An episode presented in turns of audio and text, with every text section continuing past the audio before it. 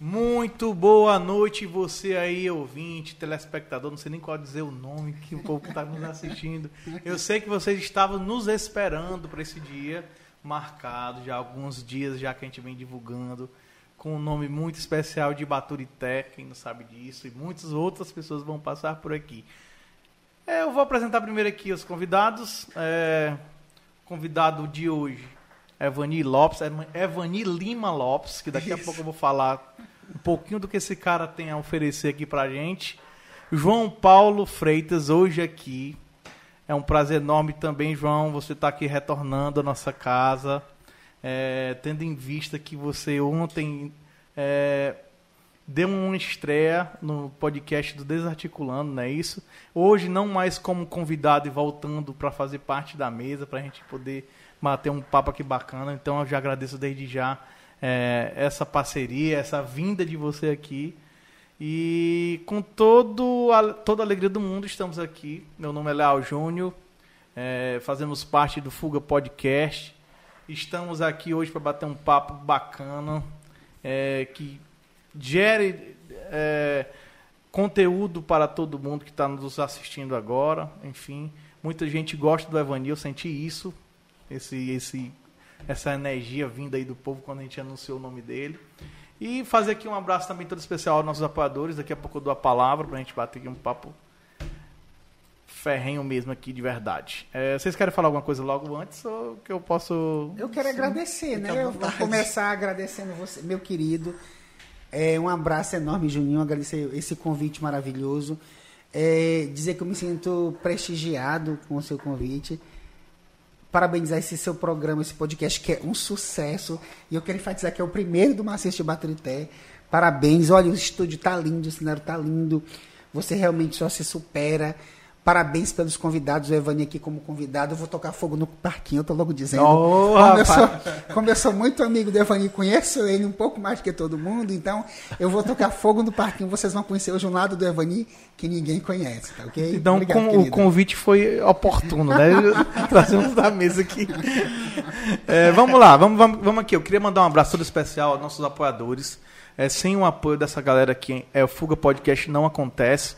É, muita gente já passou por aqui, esperamos que passe muito mais gente ainda. Eu queria aqui mandar um abraço especial bem rápido para o Thiago Cel, o Churrasco Gaúcho, é Rafael Cableireira, é o Mercadinho Carlito, a Império Case, a Veste Bem, a mais, a mais nova apoiador aqui do Fuga Podcast, o Novo Tempero Caseiro e o Marinheiro Gás. É, mais para frente a gente vai falar com um pouco mais de ênfase sobre essa galera toda aqui que apoia a gente. Fora essa galera que apoia a gente que é lá de fora, tem a galera que apoia a gente aqui de dentro. Então, Marinaldo Filho, Alícia, Samara, minha esposa, é o que faz aqui a nossa equipe. Um abraço também para Matheus Melo. E a gente vai que vai bater aqui na teclas. Eu acho que é hora de começar, não sei. É, o João Paulo está dizendo aqui que promete muito hoje, né? Então a gente tem um tempinho para conversar. Deixa aqui eu falar um pouquinho do cara que a gente vai falar hoje.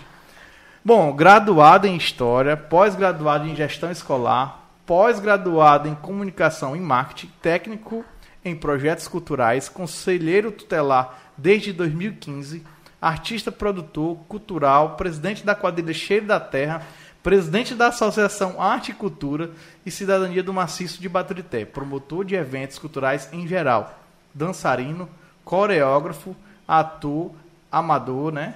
Comunicador e liderança comunitária, atuando no âmbito da cultura há mais de 20 anos.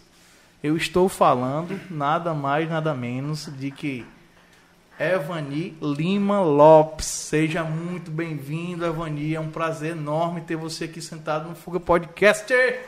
Obrigado, Juninho. Obrigado a todos. Agradecer aqui o João Paulo, meu amigo, que me conhece desde a infância então, assim, essas perguntas que o João Paulo deseja fazer, né? Acredito eu que. Estou até aqui imaginando quais sejam, porque realmente eu e João Paulo nos conhecemos na palma da mão, né? É uma amizade aí de 30. É mais de 30 anos. Não vai revelar nossa idade, não, viu? Juninho, agora sim, agradecer a você, agradecer a toda a sua equipe, os meninos que estão aqui colaborando, né? Agradecer a sua esposa pela recepção, dizer que estou maravilhado com o novo estúdio do podcast Parabenizar também o João Paulo pela estreia do podcast ontem. É isso aí, a iniciativa da, da comunicação na internet ela colabora muito, né? Ela ocupa a nossa juventude, ela traz entretenimento, ela traz cultura, ela traz informação.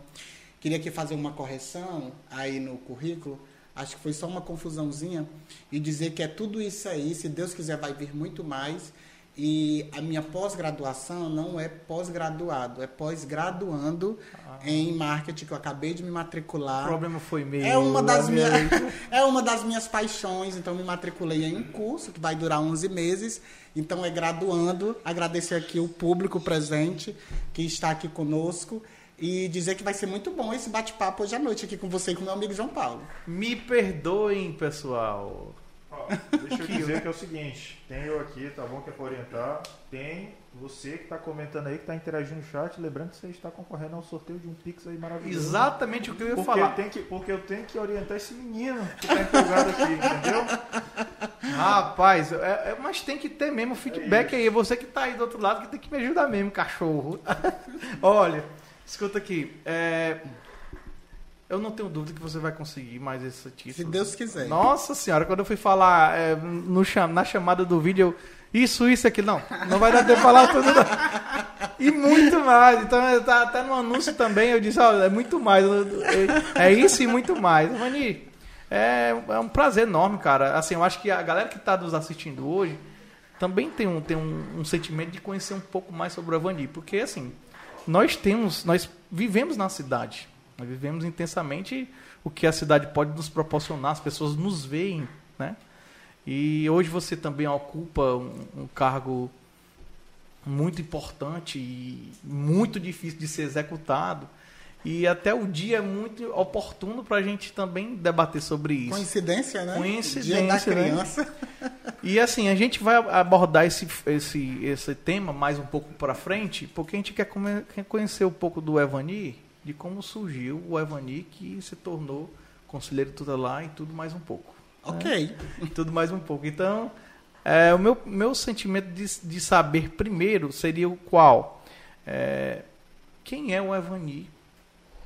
Como é que o Evani surgiu aqui em Baturité? Aonde surgiu? Filho de quem? A mãe, é, irmãos, enfim.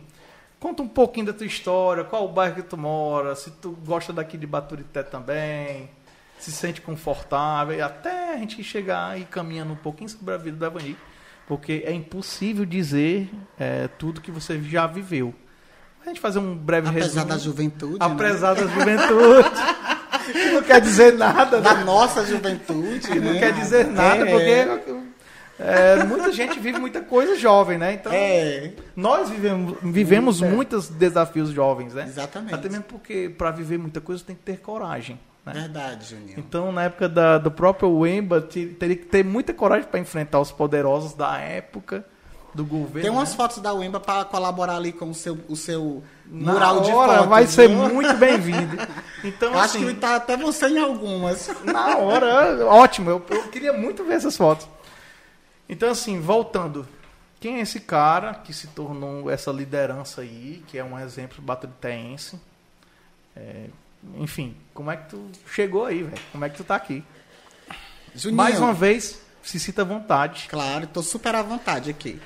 É assim, é, muita gente aqui em Baturité já me conhece, né? Já conhece a fundo.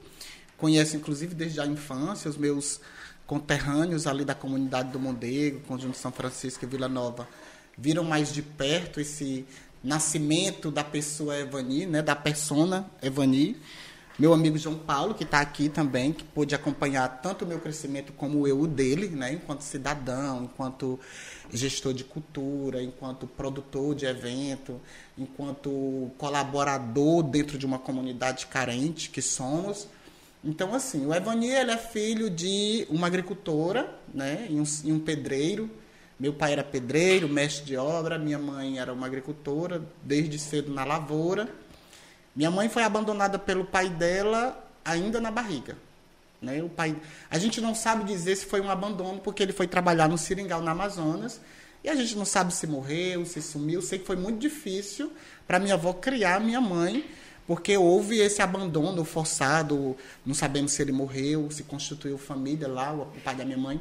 Então ela foi abandonada ainda na barriga. Então, assim, desde a geração dos meus avós, foi uma vida muito difícil. E aí meus primeiros irmãos, os três primeiros mais velhos, nasceram no Candeado Anterino, que é de onde vem a nossa família. E talvez a quarta ou a quinta casinha do Mundego era a da minha mãe. Lá já tinha a mãe do João Paulo, a dona Santina, a minha titia Zeneida, que morava lá na esquina, a dona Geó, a dona Leni, eu lembro bem desses nomes, e depois a minha mãe. Que ali foram as mulheres guerreiras, né, da, da, da comunidade do Mundego, que ergueram aquele bairro. Minha mãe é, é sócia fundadora da Associação do Mundego, no qual hoje eu sou presidente. A associação está com 39 anos de existência e é, eu venho ali, daquele lugar, com muita humildade. É, muitos de meus amigos não conseguiram chegar onde nós, eu, João Paulo e outros amigos chegamos. Né? Foram ali pelos caminhos mais tortuosos, desviaram os caminhos. E é com muita dificuldade que a gente chegou aqui. Um dia desse eu estava conversando com o João Paulo, e o João Paulo concorda, que como foi tarde para a gente fazer uma faculdade. E eu perguntava a João Paulo: João Paulo, tu acha que foi pelas dificuldades ou foi porque nós não quisemos? Porque lá em 2002 já surgiu o FIES, né? E o João Paulo diz, amigo, é porque a nossa vida foi muito difícil. Era difícil chegar onde a gente chegou, né? Então, assim, é, nós viemos desse ambiente, né? Da periferia, dali do, do da, da comunidade carente. E lá nós nascemos e nos criamos e eu consegui essas formações às custas de muito suor. Parei uma das minhas formações, que seria o BHU, né, o Bacharelado em Humanidades na Unilab, fiz dois anos e tranquei, que foi assim uma experiência incrível. Eu digo que foi lá que eu aprendi muito do que, do, muito do que eu sei hoje sobre os trabalhos acadêmicos, né? E sobre os textos que eu escrevo também, aprendi muito isso na Unilab. Mas tive que trancar porque era um pouco cansativo. Então hoje eu estou mais disposto a crescer na vida, estudando ali com uma coisa mais leve, uma pós-graduação, é, a distância, né? Sou filho de Dona Nedina, de seu Francisco já falecido. Sou uma, o filho mais novo e tenho seis irmãos, seriam sete mais uma das minhas irmãs. Eu nem era nascido, minha mãe perdeu, ela tinha oito anos com pneumonia. Nossa. Né? E foi uma vida difícil, né? Minha mãe é agricultora, depois passou a ser gari, varreu rua durante muito tempo para pagar colégio particular para mim, que fui o único dos meus irmãos que estudei em escola particular. Ela queria uma vida melhor para o filho mais novo, que era o que ela podia lhe dar algo melhor. Porque meus irmãos tiveram ali que comer a farinhazinha com açúcar, né? Era só o arrozinho e o feijão. E o meu pai desce no que desce. O arroz e o feijão ele botava dentro de casa. Né? Ele vinha um pé lá outro caso, eles tomavam uns goró, mas o arroz e o feijão ele não deixava de botar dentro de casa. Então eu venho dali. Eu venho dessa comunidade que eu sou apaixonado, que eu amo e que eu devo tanto. Eu devo demais a Mondego, Conjunto São Francisco e Vila Nova. Principalmente depois que eu passei a ser candidato a conselheiro tutelar, que é uma região de onde eu já saio eleito. Então, é daqui que eu venho. Cara, que massa, velho. Não, não tem nada. É, já dá para entender mais ou menos qual o caminho que traçou para você chegar à presidência da comunidade do Mundego. A minha mãe foi presidente, a minha tia foi presidente. Porque você, porque naturalmente você desperta a ideia de, de cuidar das outras pessoas também. É, né? É. Então você conviveu com aquilo ali da tua mãe, as pessoas, a demanda de, demanda que aparecia da comunidade, que são muitas, né? Muitas, muitas pessoas que precisam é. de colaboração, de ajuda, a gente sabe disso, a gente sabe que isso existe. Então, não é acaso ele tem, ele, ele, ele, ele como é que se diz? Herdar essa, esse legado, esse né? legado da tua mãe, né? Que eu lembro muito da sua mãe falando na rádio e tal, sempre, Falava sempre bastante. atuante, sempre, sempre atuante, né? Era. É importante a gente entender que existem pessoas que são líderes natos né? É. Que já nasce com isso. Eu uso um ditado muito pejorativo, que existem pessoas que nasceu pra, nasceram para ser cabeça e outras para ser rabo. Era um ditado que a minha mãe sempre dizia. Então eu, eu, eu assim, analisando a anatomia do peixe, anatomia. né, João Paulo? e aí, é, uma característica muito nossa, né, Evani, é sempre liderar. Até é. nas brincadeiras, eu lembro muito, o Evani muito pequeno, era a briga de quem queria ser o líder. Pouco de manipulação. Um pouco de manipulação. e a gente sempre foi muito cúmplice, eu e ele, e ele sempre liderando as brincadeiras, e eu acho que isso vem daí, Juninho. Desde pequeno, o Vani se aponta como um grande líder que ele é. E aí vem uma indagação que eu vou lhe fazer. Eu sempre uso um ditado que uma frase, né, que estará no meu próximo livro, que é o espírito de um guerreiro não habita em um corpo, corpo covarde. covarde. Todo mundo Essa já conhece. frase é a sua cara. É. Você se considera um espírito guerreiro em um corpo de luta ou um espírito guerreiro num corpo covarde? Peraí. Faz de novo essa. Se você se considera um espírito guerreiro num corpo covarde ou um espírito guerreiro em um corpo de luta? Um espírito guerreiro em um corpo de luta. Por quê, João Paulo? Porque assim, uma pessoa que não ganha nada em troca, Juninho, a não ser o prazer em servir e tá ali no seu cotidiano, no cotidiano, ajudando pessoas a se aposentarem, trabalhando em prol da criança e do adolescente com um salário que eu digo isso em todo lugar, não tenho vergonha, é miserável. Porque o salário do conselheiro tutelar em Baturité é o pior salário do maciço, um dos piores do estado do Ceará. Então, assim, é, você tem que gostar, você tem que ser muito guerreiro, né? para aguentar esse trancão e estar ali sempre a servir. Ser líder comunitário não é fácil, porque não vem nada em troca. Quando eu digo nada, são questões financeiras que hoje movem o mundo. As pessoas elas estão muito ligadas a, a fazer algo em troca de algum benefício. Que pode ganhar, né? Isso.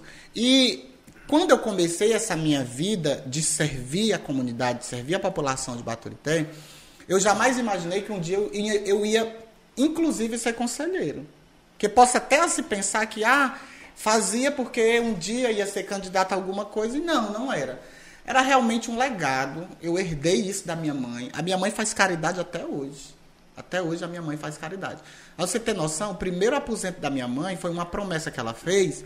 Minha mãe deu entrada na papelada hoje com 22 dias, o dinheiro estava na conta, de tão abençoada que ela é. E ela dizia que o primeiro salário dela seria transformado em cesta básica para pessoas carentes, e ela já era uma pessoa carente. E assim ela fez. E até hoje existe uma cota do salário dela para fazer caridade. Isso é feito todos os meses, sabe?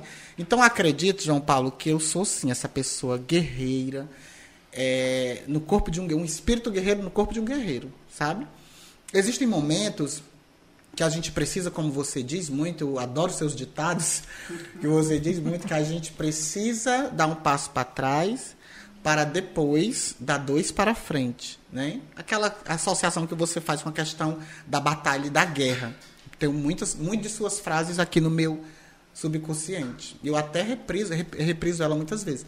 Então eu acho que é isso. Algumas vezes você precisa dar dois passos para trás. O guerreiro também precisa ser inteligente para depois vencer ali uma batalha mais Com na frente. Com certeza, sem dúvida, cara. É, teve uma fala interessante que até me preocupa muito porque cada ser humano é um universo, né? Assim, cada ser humano tem sua vida, tem sua, suas ideias, tem suas pretensões e tal. O que me faz medo, vou te dizer o que é, cara, é as pessoas não acreditarem mais nas outras. Então, essas atitudes que sua mãe tem, essas atitudes que você tem, essas atitudes que nós temos, eu vou dizer até para nós que fecham na mesa mesmo, elas estão é, se tornando cada vez mais raras. Sabe, de você estar tá andando na rua e fazer uma coisa que é interessante e a pessoa, não, tá fazendo porque quer ser alguma coisa. Tá fazendo. Pô, cara, vamos acreditar no povo. Vamos acreditar nas pessoas.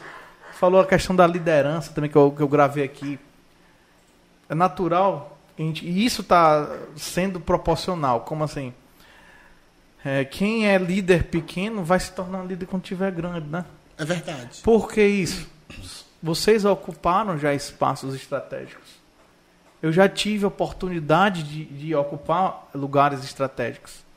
E a gente doou o sangue para tentar fazer o melhor. E, Deixar eu, uma marca. E né? eu sou um cara que acredita em vocês. Mas quando eu acredito em vocês, é porque eu sei que a atitude de vocês eu também teria coragem de fazer. E são atitudes nobres, sabe? E eu sei, cara, que o cara gerir, ser gestor, é difícil pra caramba. É difícil. Então acredita que o povo diz que leva na barriga? Não, leva no, da barriga. Nas costas, carrega nas costas. É mentira. Nós levamos nos peitos, nas costas, na cabeça. Em todo, em todo canto. É. Menos na barriga. Quem acredita um no outro. É verdade. E eu lembro bastante desse seu momento né, de liderar. É, foi um momento muito importante. Acredito que para a Baturité, É, eu não sou muito de estar na casa das pessoas, sabe, Juninho? Uhum. Eu não conheço direito a casa dos meus vizinhos, para você ter noção. Então, é, mas eu acompanho a vida de todo mundo. E hoje a rede social ela traz muito isso pra gente, né? A, a, e as pessoas acabam que trazendo um pouco de sua vida para a rede social. Porque quando você divulga um trabalho social, um trabalho voluntário, você nada mais está fazendo do que dar o exemplo. Não é se mostrar, é dar o exemplo. Eu acompanhei esse momento que você teve essa oportunidade de liderar, de encabeçar um projeto. Eu cheguei até a ligar para você em um momento de um animal que A gente vai falar sobre isso, não se preocupe. É, porque assim, eu sou ambientalista, defensor dos animais em qualquer situação. Me arrepio quando eu falo de animal, porque eu sou pai de gato, né? Eu, sou, eu, já, eu e João Paulo, nós somos pai de gato. Eu já deixei meu oráculo aqui, tudo, tudo certo. E eu liguei para você muito aflito em um momento que você estava à frente de uma situação e eu sei que é difícil. E quando você não consegue resolver uma demanda, seja de quem for, de onde for, acaba sendo uma frustração quando você ocupa um lugar de destaque. Eu tive essa experiência, você teve, João Paulo teve, né? Estar à frente de um projeto e às vezes a iniciativa pública não te dá subsídio para resolver aquele problema é um pouco frustrante. E eu já tive essa experiência. Sem dúvida, sem dúvida. É, eu, eu, como eu anotei no oráculo, a gente tem um pouco de tempo. A gente está apressado? Não. Está apressado? Não, tranquilo. Então pronto. É nesse sentido que eu, que eu bato mais a tecla mais uma vez, né? Não é trazendo isso, mas assim, pessoas que tomam lugares estratégicos têm uma carga emocional pro brejo. Vai pro brejo. E ser. Agora eu posso entrar já mais ou menos no. no é, nessa linha de. No seu oráculo. É, não, não exatamente no oráculo, mas assim, ó. Para ainda para não antecipar a parte do, do, do, seu cargo hoje funcional, é, essa, essa, essa, esse direcionamento que nós já sabemos que liderança você já é, comunitário, já veio de berço. Nós sabemos disso aí. Sua mãe, exemplo de pessoa guerreira, de criar filhos, de criar, enfim, Filha família, de mãe solteira. Sabendo as dificuldades, sabendo as dificuldades. E se o teu tempo foi difícil, imagine dos teus irmãos, dos teus irmãos que são mais velhos. Foi muito mais. Muito mais, muito né? Mais. A gente calculando assim. Então você pegou essa sensibilidade, né? É.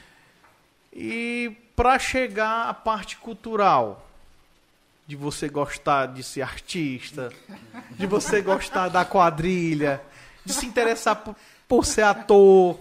Eu lembrei de uma coisa agora que eu não estava lembrando e eu acho que foi a partir da risada do João Paulo.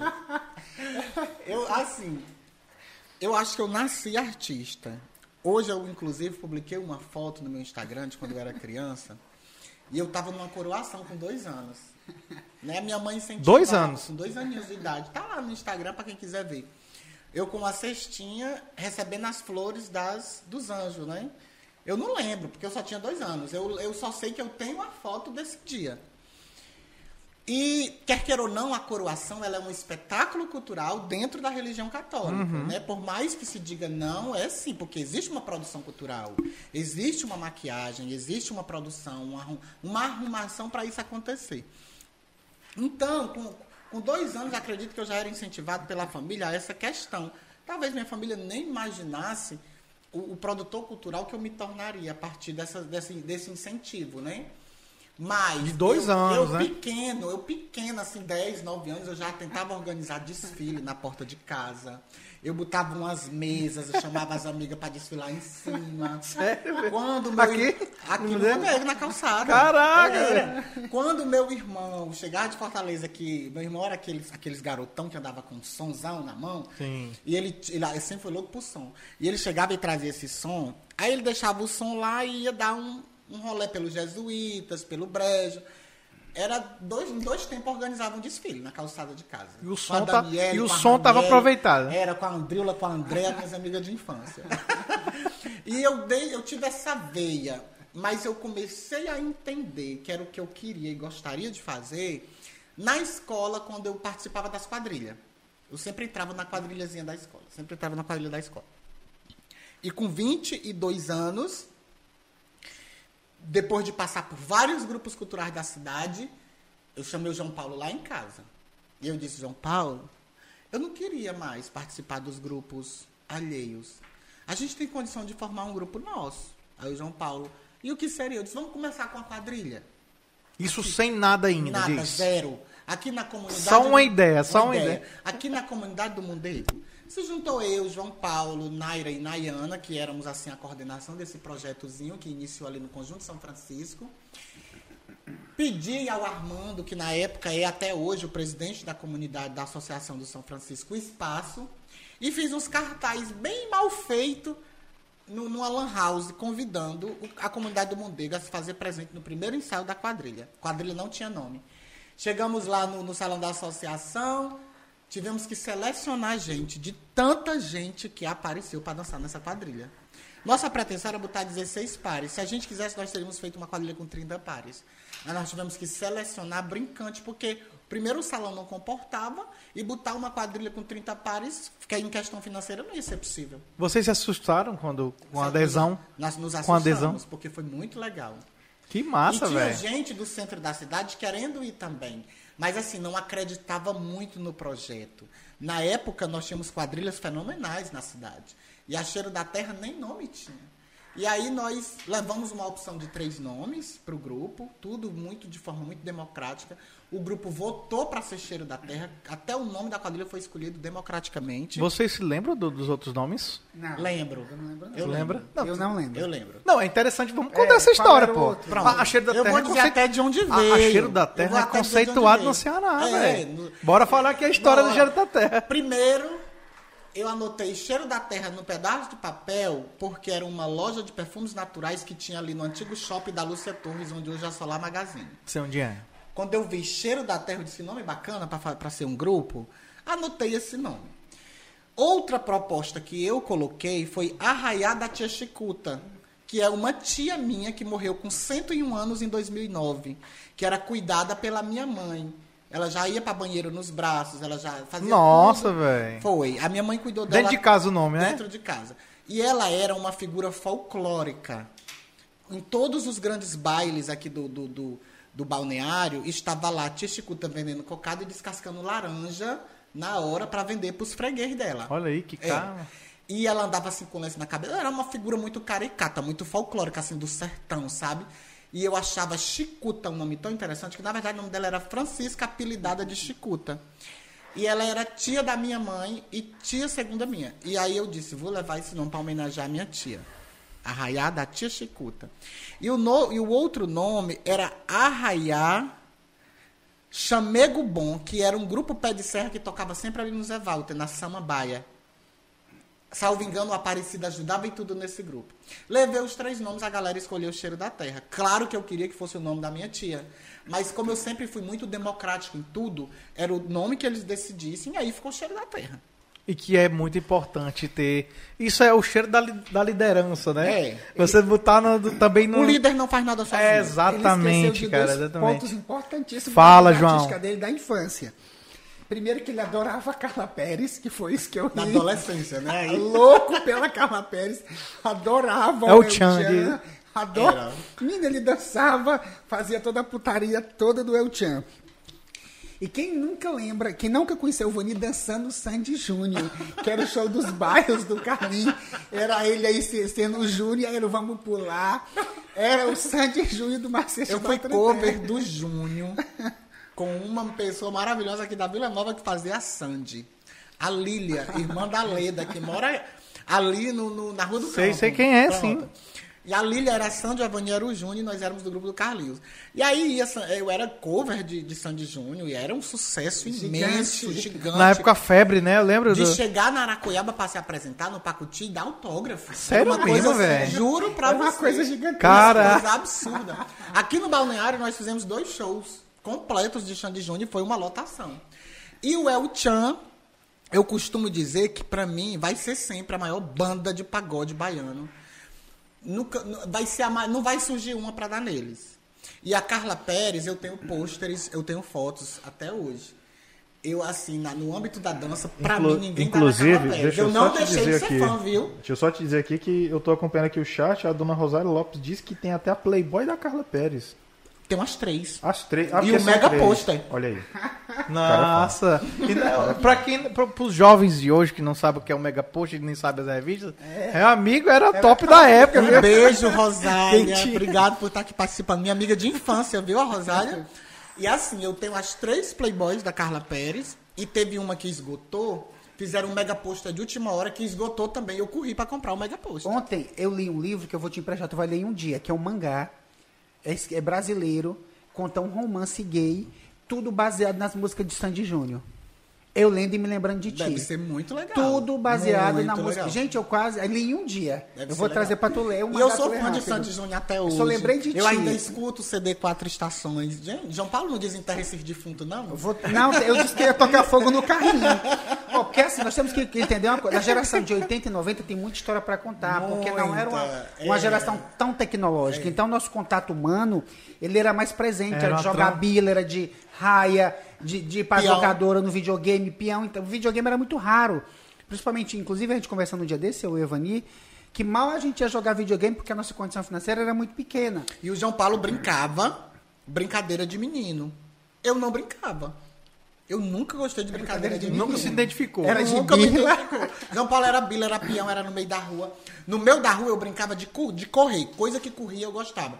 Que era o carimba, era o jogo das bandeiras, né? Garrafão, né? Garrafão. Eu gostava de brincadeira de rua nesse sentido. Mas brincadeiras que eram separadas assim. Essa é de homem e essa é de mulher. Eu não, nunca me identifiquei. Nunca me identifiquei com brincadeira de menino. Sempre Nunca. partia. Era. E aí, voltando pra quadrilha, a gente foi tão pobre nesse começo dessa quadrilha, Juninho, esse Vani e eu. De cair de moto no lamaçal, no Fomos- caminho da. Fomos pegar uma roupa na Alcara, eu e o Evaninho na garupa. Ele me derrubou De moto? de moto. Uma roupa? Uma blusa só, um vestido só que era muita coisa. Nossa Posso senhora. contar? Aí, ida. pode. Aí ele me derruba, só para finalizar. Ele me derruba da moto, só que não, velho, que eu caí e segue a Meu viagem. Deus do céu, cara. Só que eu A caí areia, em pé. eu tava, eu tava aprendendo, eu tava aprendendo a andar de moto. Eu disse, João Paulo, vamos buscar esse vestido agora na Vazante. A Vazante é dentro do miolo do Aracoiaba, uma zona rural. Que perrengue. Tu vai e vou embora. E eu já tinha moto, mas estava aprendendo na época. Eu não sabia sair do- do- do- dos momentos assim de aflição, caso eu encontrasse. E aí, quando eu vi de longe, naquela estrada carroçar, uma areia fofa. Tipo, a- tipo aquela do Jordão. Eu disse, João Paulo, não se mexa. Tá chegando uma areia frouxa ali. Aí fui, fui, fui, fui, fui. Quanto mais devagar, mais a moto bombeava. Eu acelerei um pouco. Nesse acelerado eu não vi quando o João Paulo caiu, eu só ouvi um grito. Eu só não vou dizer de que foi que ele me chamou na hora. Eu sei que ele disse. Aí eu voltei. Aí eu disse, voltei. Isso foi uma das nossas idas. Derrubei ele, lá ele ficou e eu Meu continuei. E uma outra vez, atolamos no lamaçal nessa mesma estrada. Eu disse, e atolou metade da moto, assim, numa poça de Muito lama. mesmo. Foi. Isso tudo pra fazer quadrilha, viu, minha gente?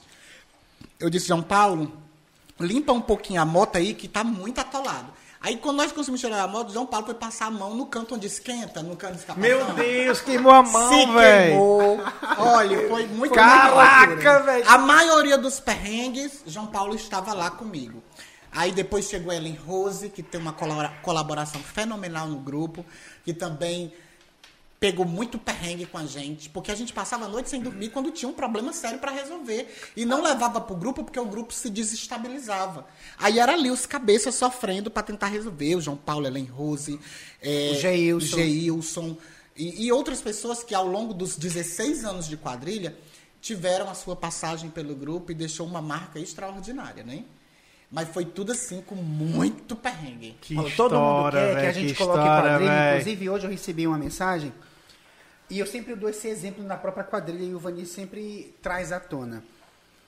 Não temos mais um grupo que arregaça as mangas como tinha. Não, é difícil. É outros Juninho, tempos, né? Nós pegamos duas caixas, eu e ele aperreado. Nós não tinha nada, nada, nada. Nós pegamos duas caixas de chocolate para fazer um bingo aqui nesse balneário. Tu? Desesperado para finalizar um processo lá da quadrilha.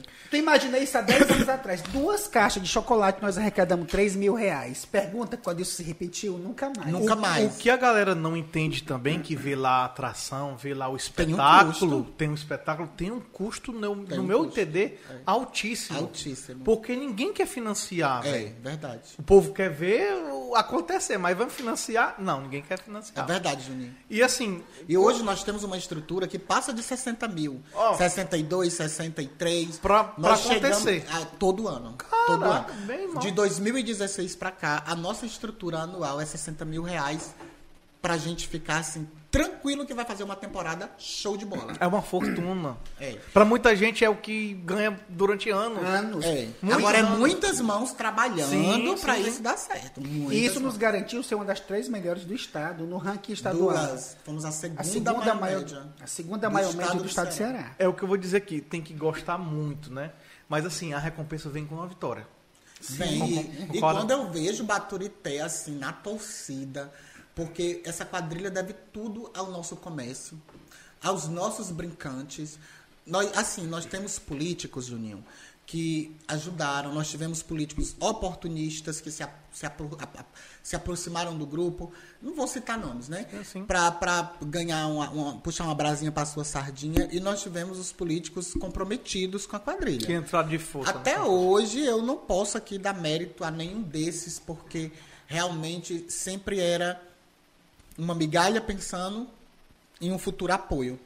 Ressalvando a vereadora Clarissa, que tem uma parceria conosco até desde 2011 e tem um compromisso com o grupo, independente de qualquer coisa, talvez até por sermos muito amigos, que isso transcende a questão política, né? E tem outras pessoas também, mas para não ser injusto, eu não vou citar nomes.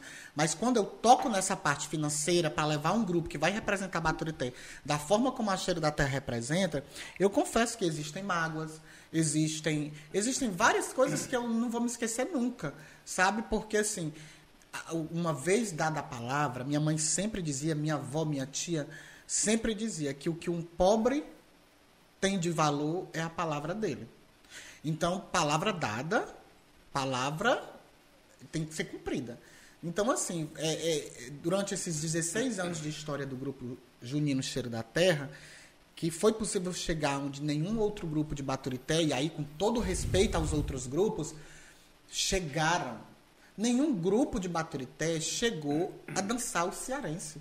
E nós já fomos oito vezes. Caraca, Nenhum velho. grupo de Baturité chegou à final de um SESC, nós já chegamos três vezes. Né? E nenhum grupo de Baturité chegou a uma etapa final dos festejos do Ceará Junino e nós já chegamos lá duas vezes. Uma por média e a outra por ausência de projetos na região enviados. Como nós fomos a única, ganhamos o direito de representar o maciço de E Baturité. nós somos a única quadrilha do Maciço de Baturité e do Sertão Central A ter a ser tricampeão Do Sesc, Sesc. é. Nenhuma, Nenhuma no tem. Sertão Central ou Tem. no Maciço tem, Tem os três título. títulos. Pra, pra quem não conhece, não entende, é campeão do mundo, velho. É, É, três vezes é campeão do aí, mundo. é isso Né? aí. isso aí. Não, porque a Copa do Mundo é, que é, uma- que é uma A referência, né? sensação de chegar no festival é você ver todo mundo. A Cheiro da Terra chegou. As outras comentam, ela tá aí. A Cheiro da Terra chegou. Ah, Eles se assustam em saber E que, nem que nessas horas, a estrutura de 60 mil é bem baratinho. É. É pra, bem represent- baratinho. pra É. representar uma cidade inteira. Agora, nada a dizer, meu amigo Juninho, da população baturitaense que adotou esse grupo, colocou nos braços e nos ajuda a erguer toda essa estrutura. Tô entendendo. Baturité é um caso de amor entre essa, essa quadrilha da terra que eu digo pro João Paulo, João Paulo não é mais nossa, é patrimônio imaterial da cidade. Não é mais nossa, é do povo. Entendendo? Vani, tu, tu tinha uma estrutura assim, não, não é que tinha, tu tinha um planejamento é, de, de não fazer mais as, as, as, as quadrilhas. É, o líder também cansa. Cansa. O líder também Esse é um cansa. sentimento. Nós Nós estamos cansados. cansados. Eu o João Paulo falei isso Não, eu, eu- eu fico assim, meio gaguejando, é porque falar, eu consigo compreender é, qual é a decisão. Para muita gente, talvez não compreenda. Não, é covarde. ou- Não, claro que a gente não necessariamente disser- essas palavras, mas assim, quando vocês não são pessoas de desistir de nada, velho. Não, não somos. Então não é questão de desistir também, mas o líder também cansa, tem sentimento, sofre na pele. Eu chamo, de, cansa, comple- eu chamo de completar um ciclo. sim, Não é desistência, é completar um ciclo. saber o momento, né, de também. parar. Nós estamos no maior momento de todos, porque o último ano de, de São João, nós ficamos lá no top 2 Ceará. Uma das maiores quadrilhas do estado do Ceará, em questão de nota. Ficou no segundo lugar. segunda, né? E uma das maiores do Brasil. Entendeu? Então, assim, é, chegar para a população de Baturité e dizer que não vai haver quadrilha, eu, eu acho que vai ser um clamor na cidade, porque às vezes que foi cogitado, as pessoas me ligam, as pessoas perguntam se é verdade, me pede para não fazer isso, só que nós, os cabeças, eu, João Paulo, Geilson e os outros, o Ítalo, né, e outras pessoas que nos ajudam, o John, o o John, a gente tá um pouco, não é cansado, é, não, não é saturado também, não. Ah, Eu acho que é cansado mesmo. Porque o fardo é pesado. É pesado, É porque sabe? não é só fazer a quadrilha. É lidar com fazer a- gente. é fazer a quadrilha atrás do dinheiro. Quantas pessoas vocês trabalham? Vocês têm 70 ideia? no mínimo anualmente só na quadrilha Cheiro da Terra, porque nós temos outros movimentos culturais. Meu amigo, 70 pessoas é 70 cabeças. É 70 É cabeças. chão. É. Pra você E aí- destrinchar isso aí. Pra você conseguir organizar isso aí. Pra um mesmo caminho. Pra sempre mesmo tem um. caminho. E aí na um que- quadrilha chegam as pessoas, às vezes, em estado de dependência química e largam através da cultura. Chegam as pessoas que, que os pais não suportam mais e a gente trabalha essa questão comportamental dentro da família. Depressivas. Depressivas. A gente trata através Resgata, da né, cultura, velho? resgata através da cultura diversas personalidades e diversas pessoas com suas vulnerabilidades, que podem ser psíquicas, sociais, de todo jeito. Todo ano a gente arrecada cestas básicas e uma parte a gente transforma em recurso para a quadrilha e a metade a gente transforma em ajudar pessoas carentes. Todo ano é feito isso. Já teve época da gente arrecadar mais de uma tonelada, não foi? Com certeza. Eram sacadas. E essa galera vai pra rua, vai bater de porta em porta. vai Eu lembro- pedir, eu a lembro. gente- a gente- As pessoas geralmente perguntam qual é o obstáculo para fazer ano que vem. Eu digo, é um número. E elas perguntam. É uma quanto? cifra. É uma cifra. Juninho, pra gente começar a pensar em fazer quadrilha, o Ivaninha ano que vem, a gente precisa. Alguém tem que entrar com a metade. É um gasto de no mínimo 70 mil com a inflação a mais de 10,5. E olha lá. Porque tecido, tule, organza 70 deve estar o olho mil, na cara. 70 mil, né? para poder começar. E aí, quando a gente fala, pensa, cogita em não colocar mais, devido a esse cansaço, chegam políticos pedindo para não fazer isso, chegam comerciantes, chegam famílias, chegam jovens, chegam pessoas, chegam, chega de tudo para dizer que a gente não faça isso. Só que para o ano que vem, que com certeza vai ter Carnaval e São João, né? O Rio de Janeiro e São Paulo tá todo vapor ensaiando suas escolas de samba. É, eu digo hoje que é uma incógnita. Porque assim, é, nós precisamos sentar com o grupo e nós precisamos, eu digo aqui abertamente, falar com o gestor, que deve ser o principal interessado em ter um grupo que represente sua cidade, e bater o martelo. Tem ou não tem? E a discussão realmente é financeira. E a gente não quer tocar em dinheiro. Se o patrocinador, o apoiador cultural, seja prefeitura, o vereador, o comerciante, chega e diz: Eu vou dar o tecido e os aviamentos. Vai lá, compre. Dou a listinha. Ok. Eu pago a costura. Sabe quanto é de costura? Para cada roupa, 180 reais. Para cada roupa. Porque é uma. São quantas? Não é uma blusa 40, dessa nossa. 52. 80. Não, ai, 40. 40. 44. 22 pares, 44. 44 roupas. Mais o marcador, 45. Fora sapato, Fora arranjo. sapato, arranjo. Aí, assim, isso por quê? Porque uma costureira vai fazer uma blusa dessa aqui, nossa, ela cobra 20 reais. Agora, um colete de quadrilha, uma calça de quadrilha, um vestido de quadrilha Muitas com aquele coisas. monte de detalhe. É 180 reais na, no último ano, em 2019. Hoje, sentar com uma costureira para dizer assim, um orçamento para um vestido e uma roupa masculina, eu tenho até medo de fazer isso. Eu tenho até medo de fazer isso.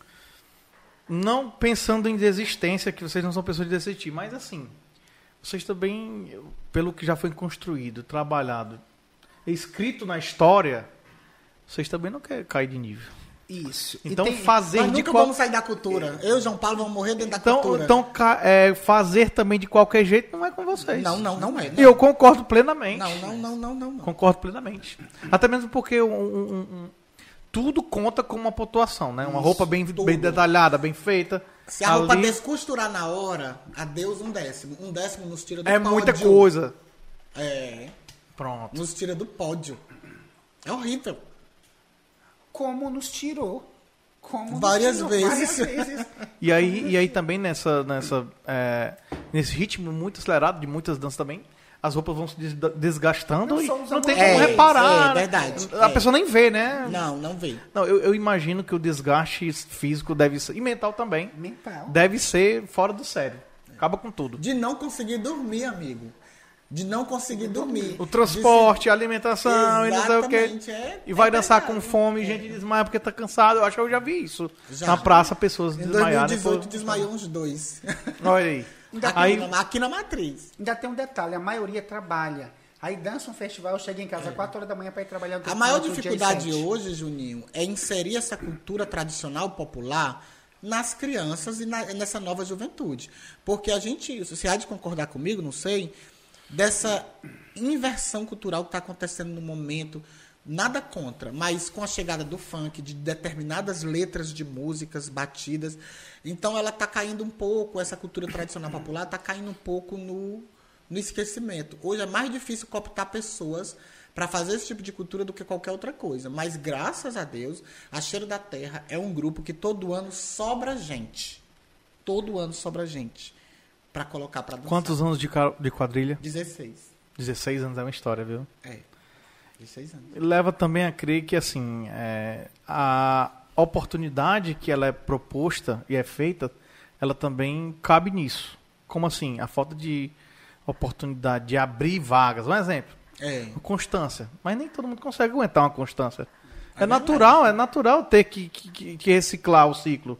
De ter outras pessoas que se interessam e assumem os lugares. Porque é, é normal, é natural isso acontecer. É preciso isso acontecer. É preciso. É preciso. É, hoje nós temos uma geração é, completamente diferente da que nós fomos. né? Total.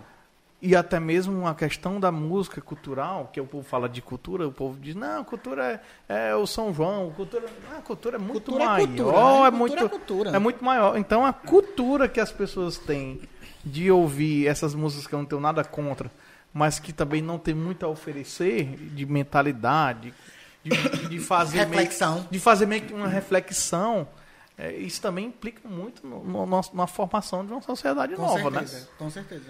Então é é um, é um negócio. E a pandemia chegou também para somar com a desgraça, para botar para trás. E aí eu não sei onde é que a gente vai. E eu Tem tenho que muita parar coisa nisso. contra vocês falando, não tenho nada contra essas músicas. Essas músicas eu tenho. Uma música que alimenta o preconceito, o misoginismo, a homofobia, o Seremos racismo. contra sempre, Eu né? sou contra. É. E aí acontece todo esse, esse transtorno. E hoje elas alimentam uma coisa muito forte, que é a questão sexual antecipada, né? Nós temos crianças e às vezes pais que aplaudem a, a criança ouvir dançar uma determinada letra de música que eu, eu como conselheiro tutelar encaro como crime, sabe? Uma criança que escuta uma, uma, uma, uma letra de música que a gente, eu não vou dizer aqui porque eu não tenho Pornográfica, coragem, pornográfica, pornográfica pornográfica. mesmo. E o pai e a mãe é conivente, eu, Evani, encaro como crime. Eu lembro que há um- algum tempos, alguns tempos atrás, uma música que, que falasse uma besteirinha era barrada. né? Às vezes um Hoje- duplo sentido, Sim, né? Já um duplo havia ali sentido. uma...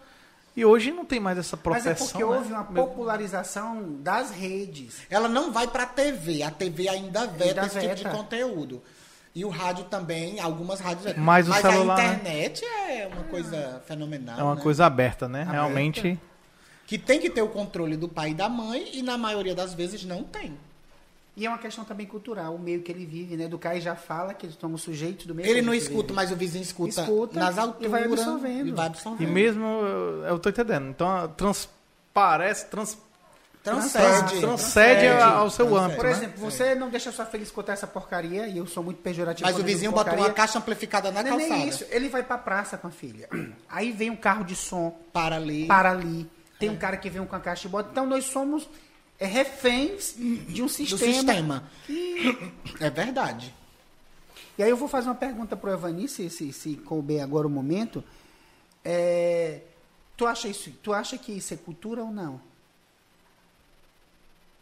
A cultura é tão diversa, é tão ampla, né? Eu tenho Eu tenho medo de dizer que não é cultura e, e depois até me arrepender, porque assim, tudo pra mim é cultura. É cultura, Tudo pra mim é cultura. Às vezes a letra não tá ali apropriada pra criança pra adolescente. Mas um, um adulto a partir de 18 anos pode escutar numa boa. E tem pessoas também que nem escutam a música, escuta a batida. Escuta a batida. Né? E a batida foi lá um DJ, que é um segmento cultural que fez. Às vezes foi um músico que fez aquela batida. Então, assim, eu acredito que tudo é cultura. Agora, tem a cultura boa, na minha visão. Como tudo, tem e a tudo. cultura que já está mais pro lado pejorativo. Pode usar ruim. E quem escolhe o que é cultura boa e o que é cultura ruim? Na tua opinião, né? Eu fiquei curioso. Quem, quem, quem, quem, o quê? Escolhe o que é bom e o que não presta. Quem pode dizer o que é uma cultura boa e o que é uma cultura ruim? Eu sei que eu não tenho moral para isso. Moral não, vou dizer autoridade. Eu não tenho autoridade para isso. Eu tenho a minha opinião, que só cabe somente a mim, ponto. Quando eu digo que eu não tenho, assim, é, nada contra, é que eu também não consigo dar Eu uma sei que a opinião Rosa- contra nada. Eu me sinto, não me sinto confortável para isso. Confortável, também porque, eu- não me porque, porque eu não tô aqui pra, pra isso. A tipo, cantora- a eu não consigo me colocar numa posição de dizer nada. Só que assim, a gente consegue adquirir um, um senso que, do que é legal pra ti e do que não é. Eu não sei se isso veio, veio dos outros tempos atrás, que eram outros tempos, ou se a gente vai se adaptando ao tempo do A futuro. do cantora. Rosana, cantora Rosana, sucesso nos anos 80. é, eu sou de 83 e lembro vagamente, mas vejo muito, muitos vídeos no YouTube dela. A cantora Rosana, ela mora no exterior há muitos anos e ela era uma espécie de fenômeno dos anos 80 e início dos anos 90 aqui no Brasil, com várias músicas colocadas em temas de novela e etc. E ela deu uma declaração há uns cinco anos atrás de que a música no Brasil virou uma porcaria e de que ela não volta mais para o Brasil para viver de música, porque o espaço que o brasileiro está dando hoje é para porcaria. São palavras dela. E eu, assim, não, não me considero capaz de julgar o que é bom, o que é ruim, o que não presta, mas eu concordo com ela, tá? Eu concordo com a cantora Rosana. E respeitando ambos dos lados, concordo. Claro. Respeita a que fala e também Exatamente. respeita a que aceita, né? Aceita, respeita. Show de bola. Eu acredito que o bate-papo tá massa. Agora aqui eu vou dar só uma paradinha enquanto o Evandro tomou água, o João Paulo também. Eu acho que dá pra pedir mais espiritivozinho pra vocês aí, a Samara.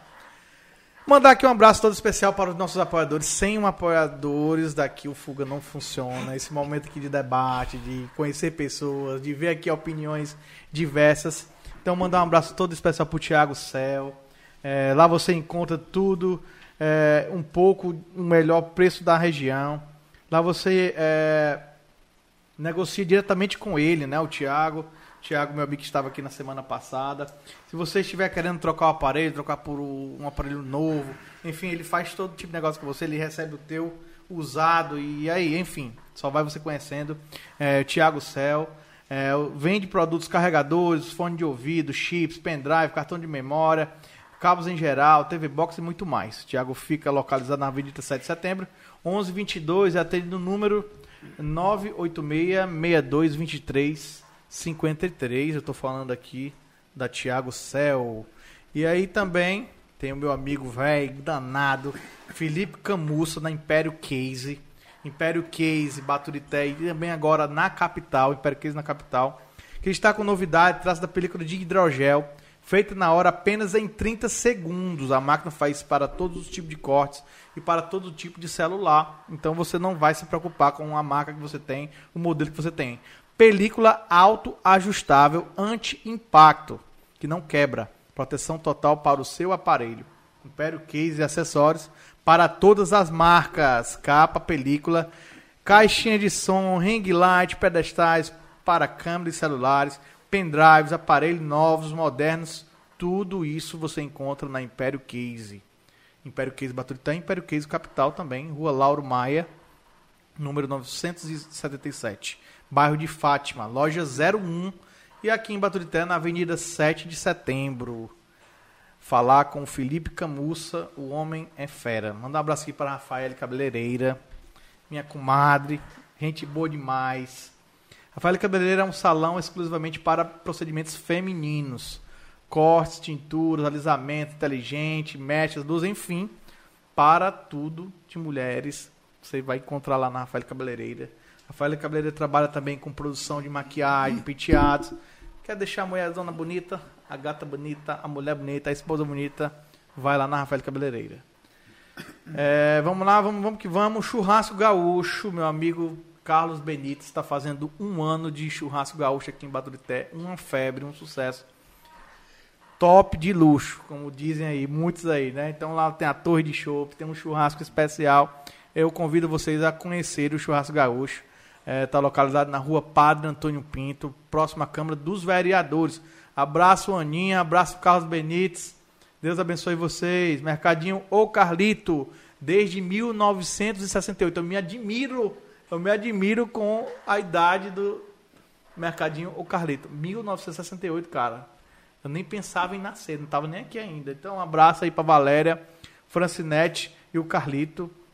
É, localizado na rua 15 de novembro, 843.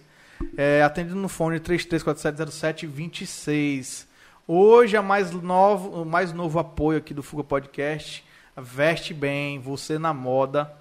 Um abraço pro Zezinho e pra Neudinha aí. É, pela confiança, enfim, depositada aqui no Fuga Podcast. Avenida 7 de Setembro, 854, Centro Baturité, Ceará, Brasil. E atende nos números 3347-0780 e 3347-0640. É, vamos que vamos. É, esses nossos apoiadores hoje. Eu tô, não posso esquecer do novo tempero caseiro. Um abraço todo especial para o Zé Walter. Em breve está inaugurando um novo tempero caseiro. Lindo, maravilhoso, chiquérrimo. Pense num espaço novo e lindo que vai ficar novo tempero caseiro. Aí, ó, apareceu bem na hora. marca, né? Já tá. Marinaldo Filho, bora. Vamos lá, cara, que você tá muito emocionadinho aí, mas a gente não pode esquecer o seguinte: você, bebê, que tem o seu canal de corte de podcast, que agora é moda, né? Seu canal de corte. Você, por favor, se você quiser fazer corte aqui, a gente não tem birra com isso, tá? Você só espera o programa acabar. Tá todo bonitinho, compiladinho, todo tantanzinho lá do YouTube pra você poder fazer seus cortes, tá? Se você fizer isso antes, você vai levar um tapa na bunda e um strike gostoso você largar de ser trouxa. Lembrando também que esse programa de hoje, se você perdeu ao vivo, que não é recomendável você perder, porque você interage no chat. Pô, tá rolando sorteio aqui para quem tá interagindo no chat, tá? Se você perdeu esse programa ao vivo, você pode ir no Spotify do Fuga Podcast, tá bom? O link vai estar na descrição, que aí você ouve esse programa, tá bom? Amanhã já vai estar ao vivo, todo bonitinho, certo? Todo ajeitadinho para você ouvir, tá? E você aproveita e segue. Você não precisa ser assinante do Spotify, ou Deezer, ou Amazon Music, para você poder ouvir a aba de podcast. Você pode baixar e ouvir quando você quiser Tranquilo, tá bom? Outra coisa, você que está interagindo no chat, você vai estar tá no final do programa concorrendo ao sorteio de um Pix aí maravilhoso, tá? Eu tô vendo aqui a galera interagindo aqui. Lembrando que você não precisa encher o chat de, de, do mesmo comentário, não, tá? Você vai estar tá concorrendo só de você comentar, tá bom? Fica aí, tá bom? Você não precisa fazer trocentos comentários a mesma pessoa, não, tá? Só fica aí Fica aí, avisa que você está aí também, que aí você está concorrendo no final do programa, tá bom? É Quem isso. está falando é o Maquinaldo Filho, meu patrão. Aqui mandar todo um abraço pessoal, já a gente continua, tem, acho que tem um bocado de coisinha para gente conversar ainda, viu? E assim, deixa eu, deixa eu falar aqui, eu tava lembrando da questão do Pix, né? E tem algum comentário aí interessante, alguma pergunta? Eu acho que, que tem. isso aqui. Na verdade, na verdade tem, cara. Tem aqui um monte de gente aqui, inclusive, é, cobrando do Evani que ele faça, Uma que ele dance no final, é. Quer que tu dance. Só eu te amo. Rapaz, ó, já é dançarino. Eu já vi ele também Isso, dando os dots, os dots de cantor também aí. Teatro também. Rapaz. É aí aqui, ó, aqui, ó, o Nacélio Nascimento, ele fez um comentário bem interessante aqui que eu pesquei ele aqui. É, não existe cultura ruim ou boa. Isso tudo depende de como a comunidade quer viver e impõe suas regras. O que muitas vezes não é aceito quando uma cultura invade o espaço da outra, que é o choque cultural. Eu estava observando, Juninho, aqui o chat do nosso ao vivo, por sinal, muita gente diversa comentando, né? Não é, não é uma pessoa falando, fazendo vários comentários, está bem diverso aqui, muitos amigos, inclusive, amigos meus de infância. Quero mandar aqui um alô um, e um beijo, né, para Rosália, para o Felipe também, para o Ítalo que está aqui comentando, para o Naubert e dizer assim, para o Aldeir e dizer assim, a participação que eu estou vendo aqui está sendo uma participação muito bacana, viu? As, as, as pessoas estão comentando bem dentro do tema que nós estamos à medida que nós mudamos de tema, a galera começa a interagir bastante. E que bom. Acho que não é só pelo Pix, a galera tá realmente fazendo aqui uns comentários bem massa. Eu falei que, que mereciam ser comentados. Eu viu? falei que você, eu falei que você era querido. Marinaldo, pode ler aí, pode, pode botar o, o comentário na roda pode da ler, mesa. Cara. A Rosália, a Rosália tem Salve, um comentário muito bacana. Lê aí, tu já que tá aberto. É, Ele, ele vai ler, não? Você pode ler. Não, não tá A Rosália disse que faz que faço questão de ouvir Luiz Gonzaga, Zé Ramalho, Fagner e tantos outros que representam a boa música e ensinar para minha filha. É a, é a opinião da Rosália, assim, tá muito parecida com a Isso nossa, é né? importante. O Naubert pediu pra gente, ele falou que é a realidade o que nós falamos, e o Aldeir pediu pra gente falar o que, que nós achamos do rap. Eu não me sinto muito capaz de falar sobre o rap. O que eu posso dizer sobre o rap é que eu aprecio demais o rap. Até mesmo porque o rap também conta uma cultura, conta uma história, são histórias verdadeiras De luta. que- de luta, De de, luta, batalha de inclusive. quem vive É. na dificuldade e na É periferia. verdade. então, assim, Eu escuto de tudo, Juninho. Eu particularmente gosto muito de rap, né? Se eu não, se eu salvo o engano, eu posso estar equivocado, né? Mas eu fiz um programa sobre isso no Conversa de Pensadores. E o rap surgiu no Brooklyn. É, são as manifestações culturais de um gueto que lá existe. Muita negros coisa massa surgiu no, no, Brooklyn. Brooklyn. É E o interessante coisa é que isso se espelha aqui no Brasil quando a gente tem um segmento de jovens em em- é, que quer manifestar sua arte, que quer manifestar sua opinião em diversas questões sociais e usa a música como instrumento de reivindicação dessa pauta. Eu particularmente adoro rap, inclusive. Em janeiro vou estar lançando uma, eu não, né? Vai ter a música oficial do Conversa de Pensadores, já foi gravada em estúdio e tudo. Tem um rap e é muito bacana. A gente fez uma parceria com, com o cara que faz rap, a equipe toda. A gente sempre apoia o grupo de rap aqui em Baturité. E eu sou fã dessa garotada, dessa juventude toda, apesar de eu ser jovem também, né?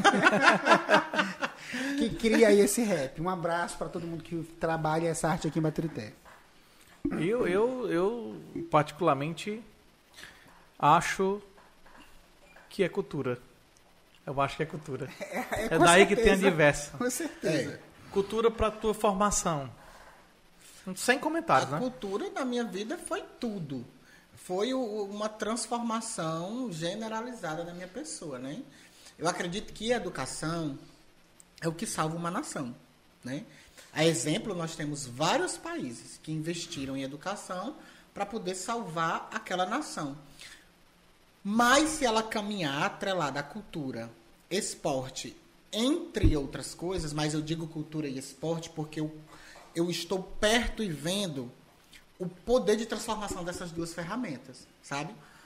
Educação atrelado à cultura e esporte, a transformação social vem. Não e como- não é a longo prazo, é rápido. O que está faltando é o estalo dos nossos governantes e acordarem para isso. Um direcionamento, né? Enquanto acharem que gasto em cultura, que investimento em cultura é gasto, é prejuízo, nós vamos viver a realidade que a gente vive hoje e cada vez se afunda mais. No âmbito nacional tivemos várias perdas relacionadas à cultura.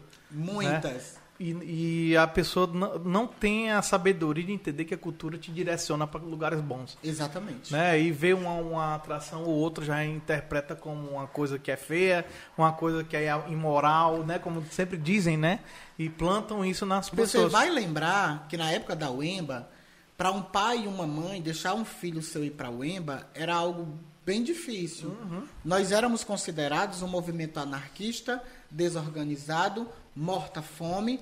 Eles nunca. Muitos pais não deixavam porque existia o rótulo, esse rótulo na UEMBA. E aí eu olho assim para as pessoas que passaram pela UEMBA e eu digo: quantas pessoas perderam a oportunidade de vivenciar essa experiência por causa do preconceito, né? Às vezes nem da pessoa, mas por causa do pai e da mãe. E na cultura é igual. Quadrilheiro é vagabundo. Quadrilheiro não tem o que fazer. Os meninos que dão aquelas piruetas que eu não sei o nome agora ali na praça, que eu acho aquilo a coisa mais linda do mundo. Os é os maconheiros. Pronto, é os maconheiros, é isso, é aquilo outro. As pessoas são muito preconceituosas. Não sabe? sa- é, Inclusive, não inclusive sabe- deixa eu só dar um adendo aqui, que eu lembro que eh, teve uma vez que eu presenciei uma situação muito chata, que uma época tinha uns meninos daqui, esse mesmo movimento rap, que faz breakdance, eles fizeram batalha de rima lá na Matriz. Aí a galera que tava nos quiosques se incomodou chamar a polícia. Chama a polícia. É. Gente, olha, isso é, Nossa uma, Senhora. isso é um absurdo. Vamos combinar, isso é um absurdo. Deixa eu mandar um abraço pro Juan Augusto, que ele faz um comentário ao nosso respeito. É, ele diz que é bom ouvir duas pessoas tão cabeça que nem eu e a Vani. Parabeniza aqui o programa. Obrigado. Obrigado em nome do podcast, né? A convite desse digníssimo, maravilhoso aqui, Juninho, que é o grande idealizador dessa ideia. Eu queria só compartilhar isso. E é importante dizer que foram 48 milhões no último A ano. menos. Não gasto com São João, que o mundo Ah. junino movimentou. Então as pessoas, quando o Vani fala que é, É um porque de ele paga, paga o sapateiro, paga o costureiro, o artesão. É uma economia É uma cadeia produtiva gigantesca. Só voltando aqui um pouquinho, o Evanides falou da dificuldade que tinha, né, de- dos pais aceitarem e tal. Não sabe eles que talvez um pouco de evolução que tem hoje faz parte também da UEMBA. Faz parte da Né, eu UEMBA. lembro que a gente Faz. lutava por um espaço para estudar. Eu lembro que a gente teve que Ocupamos o IMBA. ficar- tivemos que ficar ocupados. Vocês lembram Invadimos disso? a Invadimos a Cred 8. Exatamente. Então, assim, era um, era um movimento teoricamente barder, baderneiro. Em prol do ensino em superior no em maciço. prol de querer estudar, Em cara. prol de querer Em- estudar. Em prol de querer de, de, de promover um espaço para a educação, né? Que naquele tempo ainda era difícil. Chamamos a atenção do governador. Sem dúvida. Lúcio Alcântara mandou o seu, o seu Representante. representante. Desocupamos a Cred 8, ficamos na, no, na- no Embaté, haver esse contato. E houve aquela promessa do IFCE, E que já na Ciência- gestão do doutor Fernando foi colocado lá a pedra, como é que chama? Pedra fundamental. a pedra né? E fundamental. o secretário né? de Ciência e Tecnologia nos recebeu. Exatamente, estadual. comissão, foi, eu lembro demais. Então, assim, eu tenho amigos, Juninho, que quando a gente fala de Wemba, lamenta, porque assim, o nosso ciclo de amizade, ele se renova muito. Não são pessoas com mais de 30, nós temos amigos de 18 também. Claro, Entendeu? E essas pessoas, quando a gente fala das experiências com a Wemba, elas lamentam demais não terem conhecido. E perderam muita coisa, né? Perderam muita coisa. Porque, assim, foi um A crescimento gente enorme. se divertia, se divertia. Mas a gente tinha um papo cabeça. E a existiu também assim, um direcionamento para muitos estarem onde estão, né? Sim. Porque assim, é, voltando para a luta, a luta de guerra, eu lembro do Laureni dando uma entrevista e disse, com- e chorando, ele chorando e dizendo assim, como é que pode? Porque da mesma forma que vê os representantes, também mandaram a polícia, né? Foi, mandaram a polícia. E, verdade. e, e- e- e lá era assim, ou sai pacificamente Ou sai na peia. ou sai, ou sai para o embate. Eu lembro muito bem disso. E o Laureni disse um depoimento muito interessante, né? que Chorando, dizendo que como é que pode nós sermos ameaçados para tentar ter oportunidade para estudar, né? E isso os pais não entendiam na época. Deixa de bagunça e tal, e tal, e tal. É uns Tendo em vista também que os pais já sofriam com aquela ideia de todo mundo que se, se es- conseguia se expor, ter opiniões diferentes, era crime. Era crime. Recém-saídos de Apanhava da polícia. recém-saídos da ditadura, né? Era. Então dá também para compreender É, eles, não podemos né? nem culpá-los, É, é, não verdade. podemos culpar eles. É, então quem era justo era quem estava calado. o fato é que nós fomos muito à frente do nosso Demais. tempo de encarar aquela UEMBA, né, como um processo democrático que revolucionaria a educação no maciço Uhum. e revolucionou. Muito do que se tem de conquista hoje se deve, eu acredito que se deva à UEMBA, porque fomentou o debate. É, A UEMBA foi em, doi- foi em 98. e Iniciou-se grande, a grande trajetória. É importante que nessa data fazia apenas 10 anos da Constituição Brasileira. Olha quanto, como foi inovador. E 13 que acabou a ditadura. E que 13 acabou que acabou a 85. ditadura.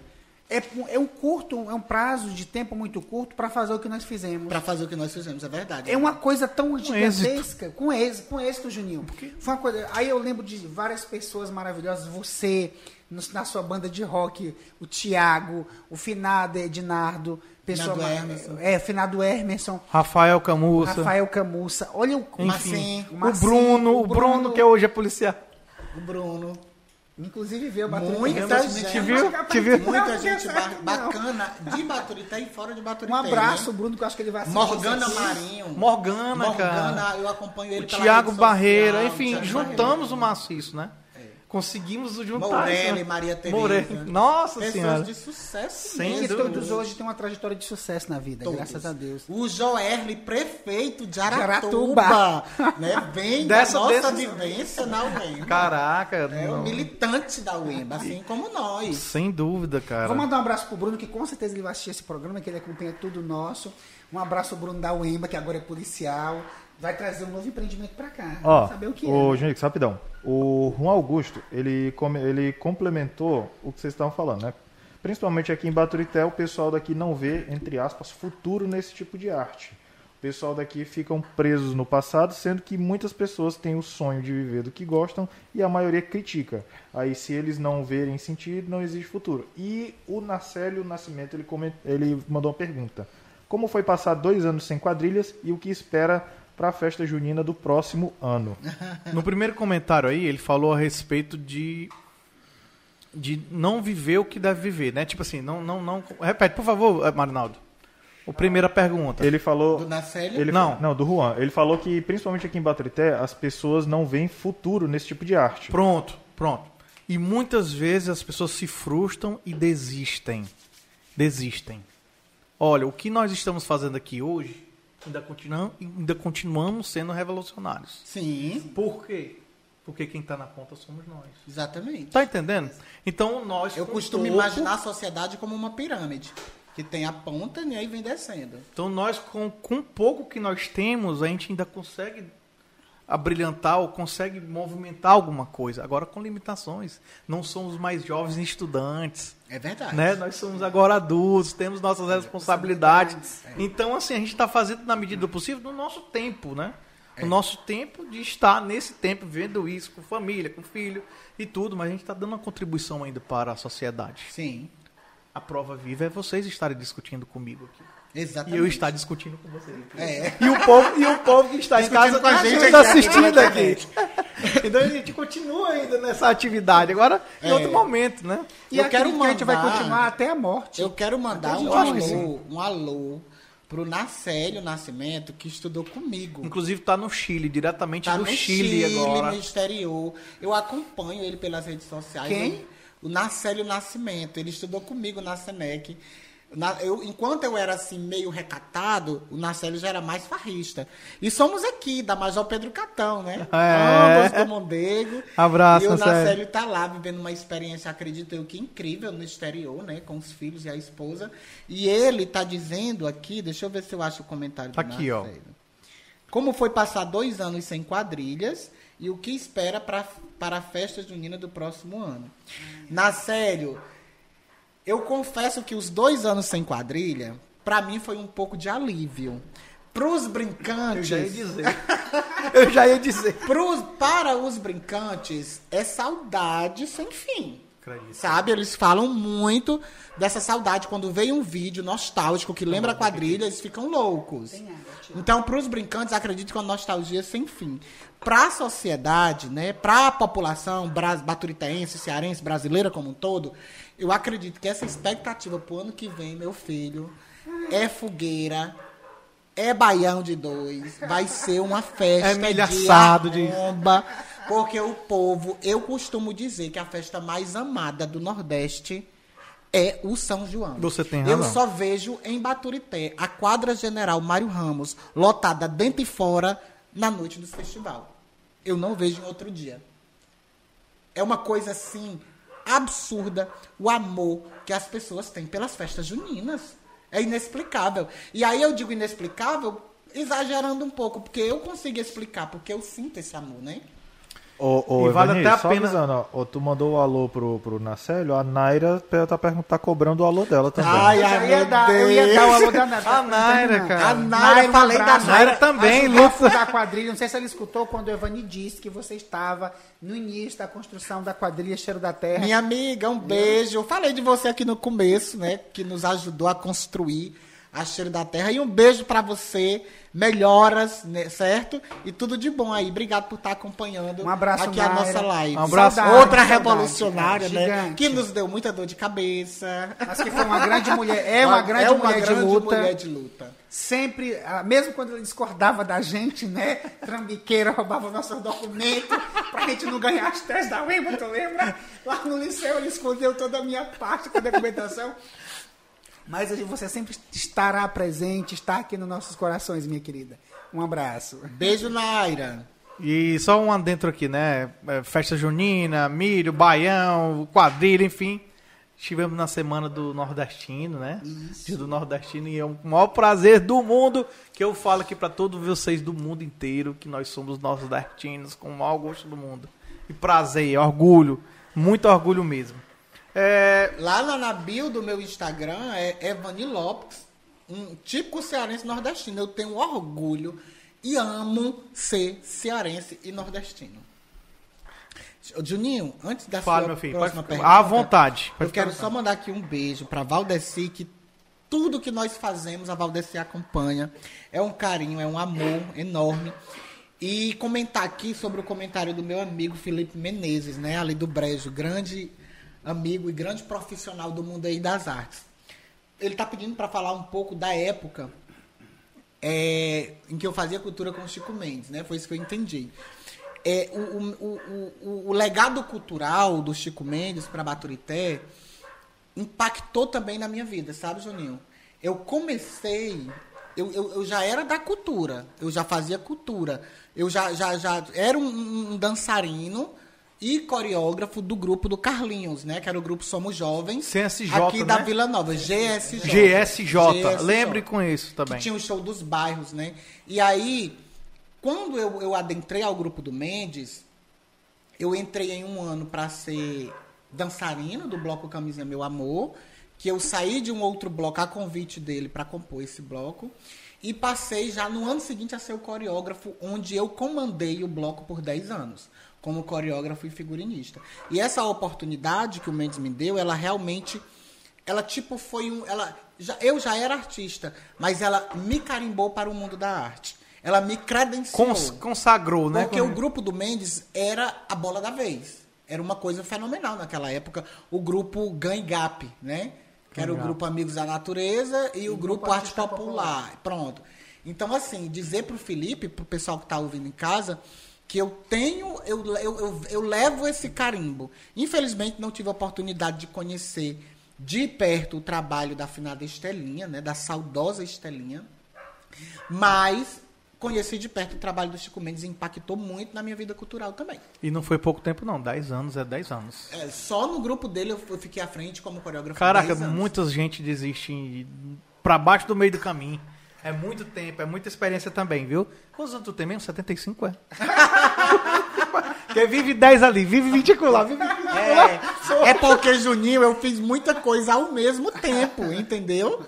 Eu fiz muita coisa ao mesmo tempo. Então, é 10 anos aqui, 20 ali, 15 ali, realmente é muito tempo. Ô, ô, ô Evani, é, artista, produtor cultural e cidadania do Macio de Baturité. É uma entidade. É uma associação. Você certo? toma de conta. Eu sou, estou como presidente dessa associação. Ela foi fundada para institucionalizar a cultura, porque nós fazíamos cultura muito alheio, muito aquém, muito de forma amadora, né? E essa associação, ela tem 11 anos de existência, porque ela tinha uma outra diretoria e foi passado para mim. E hoje eu estou à frente dessa associação que vai vou começar a promover a cultura através dela porque eu estou nela recente, apesar dela existir há 11 anos, né? Que foi uma associação fundada pelo meu amigo Ed Gleison, lá do Beira Rio Sei quem é que demais. foi muito visionário assim fundar essa associação né anos atrás e nós também fundamos uma outra associação cultural que é a Mangará que hoje o João Paulo está à frente É- é- é- essas associações Juninho elas surgem para institucionalizar a cultura Pra formalizar seria isso? é para formalizar Por ficar mais. Porque nós, pessoas físicas, nós temos a oportunidade de fazer cultura através de editais. Mas as pessoas jurídicas, devidamente organizadas e em dia, elas podem captar mais recursos e fazer a coisa de uma forma mais organizada, vista pelo governo como algo mais firme, entendeu? E a tendência é acabar os editais de pessoa física. A tendência é, estamos caminhando para Então, isso. como funciona? Os artistas se, se associam a essa associação? Não, é onde tipo, tem um é- representante. É, tipo uma associação, por exemplo, a Colheira da Terra, quando disputa um projeto, a gente tem que usar uma dessas associações para disputar os editais. Certo. To- Formalmente, né? Formalmente. Porque assim, o governo do estado ele abre edital todo ano. Vários editais. É, salvaguarda o ano da pandemia que teve vários editais cancelados. Mas eu só posso competir esses editais se eu tiver uma instituição legalizada. E aí é bem mais fácil eu captar recursos para fazer os projetos se eu tiver essa instituição. As pessoas que desejam participar da associação como sócio, é só nos procurar, né? Inicialmente nós estamos com uma diretoria e poucos sócios, porque nós ainda estamos cooptando as pessoas da quadrilha para fazer parte, mas quem desejar fazer parte é só nos procurar, que será muito bem-vindo. Na realidade, eu, eu até comparo talvez esse ainda poucas pessoas, mas cara, é como se a gente estivesse recomeçando do zero. É. É, a pandemia aí, ela desestabilizou tudo, inclusive. Tudo. Não, nem, ninguém tá bem ainda, ninguém consegue ainda. Nós estamos, somos, somos sobreviventes de uma guerra terrível. Verdade. E que não temos precedentes ainda como, como é que a gente vai sair. Nós estamos todos baleados, de um certo modo, feridos. Né? Se não perca perto, no mínimo, uma pessoa que você conheceu foi embora. Juninho, né? Partiu. falam que a, a, o prejuízo na educação vai levar 50 anos. Eu acredito, cara. Um ano, um ano, um ano de, século. um ano sem, sem informação é um ano sem informação. Meio Crianças aí estão completamente atrasadas, Atrasadas. né? Então assim, vamos começar do zero de novo. É bom até que eh, pedir esse apoio às pessoas que nos assistem. Não é nem pro podcast não, é para você mesmo. Vamos tentar nos superar, vamos tentar nos organizar, vamos tentar eh, eh, nos abraçar, tá entendendo? Tentar implementar mais amor, mais paz, cara, mais tolerância. E a gente já não tem isso em tempos normais. Principalmente quando tem- não tem um governo que, pro- que- que proporciona isso. É verdade. Né? É, é interessante falar isso. Com certeza. Então, então é- esse é um apelo que nós temos que fazer, é por isso que nós estamos reunidos. É para falar com você que também que está do outro lado. Né? Então, acho que é momento realmente de saber entender mais o, o outro, saber tratar mais o outro, que nem todo mundo tá bem, cara. Todo mundo, tá Olha, todo mundo Tá todo ferido. mundo abalado psicologicamente. Hoje nós somos 19 milhões de brasileiros que não conseguem fazer uma refeição por dia. Tu tem noção do que é isso? É muita coisa. É triste. Chegou a, chegou, o, o país colapsou. Nós temos 44% dos cearenses. E olha que o Ceará está numa situação confortável perante o resto do país. E isso desencadeia, João Paulo, outras questões, inclusive psicológicas. Psicológicas, Nós estamos com 27 milhões de pessoas sofrendo de ansiedade. Fora os que estão com depressão, né? Os que estão com fome. com- com- Eu estou só querendo fazer o link com o que tu disse, porque essa questão da fome e da vulnerabilidade, ela desencadeia problemas que podem levar à morte além da fome. Aumento da violência. Violência É. estrambólica, todo doido de uma telada aí. 44% da população cearense ficaram mais pobre. Não consegue fazer três refeições por dia. No Ceará, que a gente vive, entre aspas, um certo conforto, tu imagina nos outros países, nos outros estados. É porque o estado do Ceará é um dos, é, é um dos estados, se não o mais, Mais. organizado fiscalmente. No país. Na questão fiscal, o, o Ceará é considerado, se não o primeiro, É um exemplo, é né? o segundo. Ceará é com exemplo. mais controle fiscal, com mais organização fiscal. Gente, eu me orgulho muito de ser cearense. Das 100 escolas melhor avaliadas no país, 70 é 77 é nossa. do Ceará. muita coisa, 77. é muita É coisa. uma coisa gigantesca. É. E aí vão chamar o nordestino de É burro, por isso vai que eu amo o meu Ceará. Ah, eu também. Ótimo. Você tá falando do estado ou do time? Dos dois. Oh, oh, não, não. Eu, eu falei, eu tô falando do. Infelizmente, eu sou Do Fortaleza. estádio. Eu Fortaleza também, cara. Tem alguém aqui que é Ceará fora eu. Como, é que, como foi isso aí, cara? Me perdoem, me perdoem, meus amigos. Eu até comprei uma camisa do Fortaleza, cara. É, vamos aqui, ó. Junix, rapidão. Aí. É, só dar uma olhada nos comentários aqui. É, o Narcélio tá falando que outra pessoa que é, deve ressaltar que trabalhou bastante pela cultura de Baruté foi o seu Hernani Tito. Sim, Demais, sem dúvida. demais. Aí o Francisco Sávio aqui falou que o Chico Mendes impactou na vida de diversas gerações, desde a educação ambiental, educação de gênero e sexualidade, educação cultural, entre outras linguagens. Aí ele citou outras pessoas E aqui também. combate a DST AIDS, diga-se de passagem, que é um dos pioneiros a trabalhar isso aqui em Baturité, quando a AIDS era uma sentença de morte. Sim. Ah, ele falou aqui também do seu Hernani Titos, ó, na Estelinha do Souzinho, Chico Mendes, Dona Feliciana e entre outros produtores culturais que ainda passam Seu pelas minha invisibilidades. A nossa quadrilha, inclusive, aproveitando o comentário, homenageou tanto o Hernani Titos, através de uma gincana, como o seu, Seu Eduardo, Eduardo. no nosso ano de 2018, que nós homenageamos ele, né? Como artesão da palha de bananeira, que foi, assim, um outro ano de arrastão. De arrastar. Nós levamos o seu Eduardo para as quadras e ganhamos festivais no Ceará inteiro. Caraca, Ele velho. estava massa. vivo, viu? Muito a orgulho. homenagem foi feita ao seu Eduardo vivo. Vivo. Quero mandar um abraço pro Sávio, né? Essas perguntas. Sávio, meu querido, obrigado por estar aqui acompanhando nosso programa, aqui no Fuga Podcast maravilhoso. É o Sávio, que é aluno da Unilab, que tá barbudo, Eu sabe quem é? conheço, sim. sabe? O Savinho, eu sei quem é Savinho, também. Irmão de uma grande Demais. amiga minha que estudou comigo, a Daiane. Olha, nada contra. Nós temos um espaço em Baturité que eu acho que deveria ser destinado à cultura.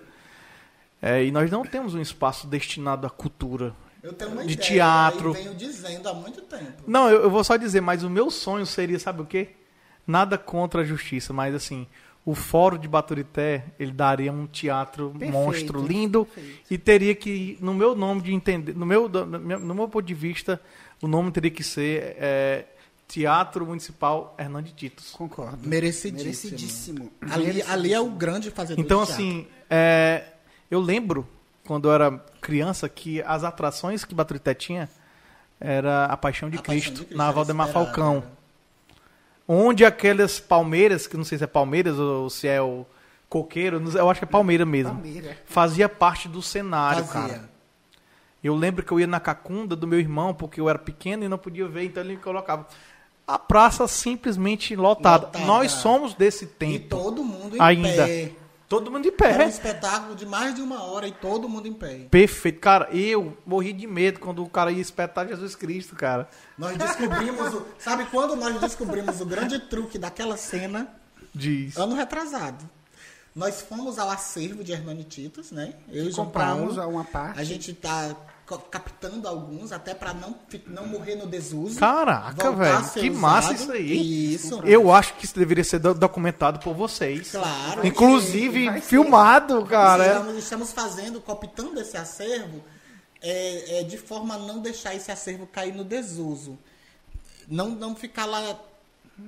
Não morrer. Tô entendendo, claro, assim. claro. Então nós estamos cooptando esse acervo do Hernandes para transformá-lo através de outros espetáculos. E nós descobrimos o grande truque daquela cena. Vai contar? Eu, Eu quero não- saber. Não, porque nós Ou não vamos usar pode? também, vamos usar. Tá bom. Aí perde a graça. Vou perdoar, Mas viu? era muito icônica a cena do sangue descendo. Sim, sim. E você não sabia como era que aquilo era feito. Eu também não sabia. com eu certeza. descobri. Olha aí, pra tu ver como, como causa. Olha pra tu ver como causa o impacto. Causa impacto. Eu falei uma coisa que, E tu- para que eu uma não sabia. criança, então. Agora, sobre o espaço Nossa, cultural, velho. eu queria, eu queria aqui deixar registrado uma ideia que eu, eu considero minha, porque não lembro de alguém ter falado antes e já venho dizendo Fale. há um tempo. Assim que o governador desativou a cadeia pública de Baturité, como eu não tenho mais esperança que o nosso espaço seja ali pelo centro, porque os prédios históricos da cidade já são ocupados, eu sempre pensei na Valdemar Falcão em um local para se fazer cultura. Isso eu e o João Paulo, né? E lá, a, a sede da secretaria, seus camarins, lá tem um anfiteatro que se transformou numa farmácia, mas o, o teatro ainda está lá. Então ali seria um local, local perfeito. Tirando essas possibilidades, que eu não acredito que vão acontecer, acho, acho uma perda gigantesca o prédio da cadeia pública com aquela arquitetura colonial linda não ser transformado em um ambiente de cultura, porque as cadeias da Holanda se, transformara- se transformaram em espaços de culturas, em museus.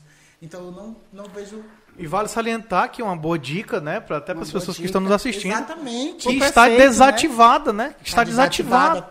Seria formalizar um pedido ao governador, se comprometer com a manutenção do prédio e dar aquele espaço para o artista que já vem sendo cobrado há tanto tempo, desde que a gestão passada tirou o espaço de cultura dos artistas e devolveu para a igreja, nós perdemos um espaço que referencie como espaço de cultura. E um pequeno espaço, né? Diga-se de passagem. exatamente. Porque se você tem uma oportunidade de apresentar, se você tem um espaço para apresentações, lá vai acontecer apresentações. Fomenta. fomenta. Se você não tem um espaço para apresentações, não vai existir E nada apresentações. melhor do que pegar um local de lembranças tristes e transformar em um lugar de alegria. De alegria, desativar É, ainda uma mais. Uma das, alegria. mai- uma das maiores percas que o município teve foi a perca do espaço cultural.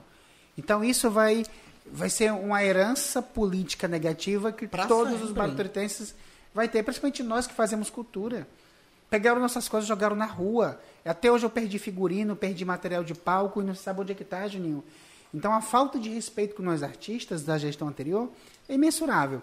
Eu espero que o Herber ele tenha mais sensibilidade e, como está tendo até o presente momento, de escutar as pessoas, eu do acesso que é de César, a gente percebe que ele é um prefeito de diálogo, que ele possa resolver o nosso problema para ensaio. Por exemplo, eu vou O começar... artista, independente de mim, de você, do John, do fulano, do Beltrano, precisa dessa referência, de um local para ensaio, para guardar figurino. Porque eu, por exemplo, tenho a sorte de ter meu barracão.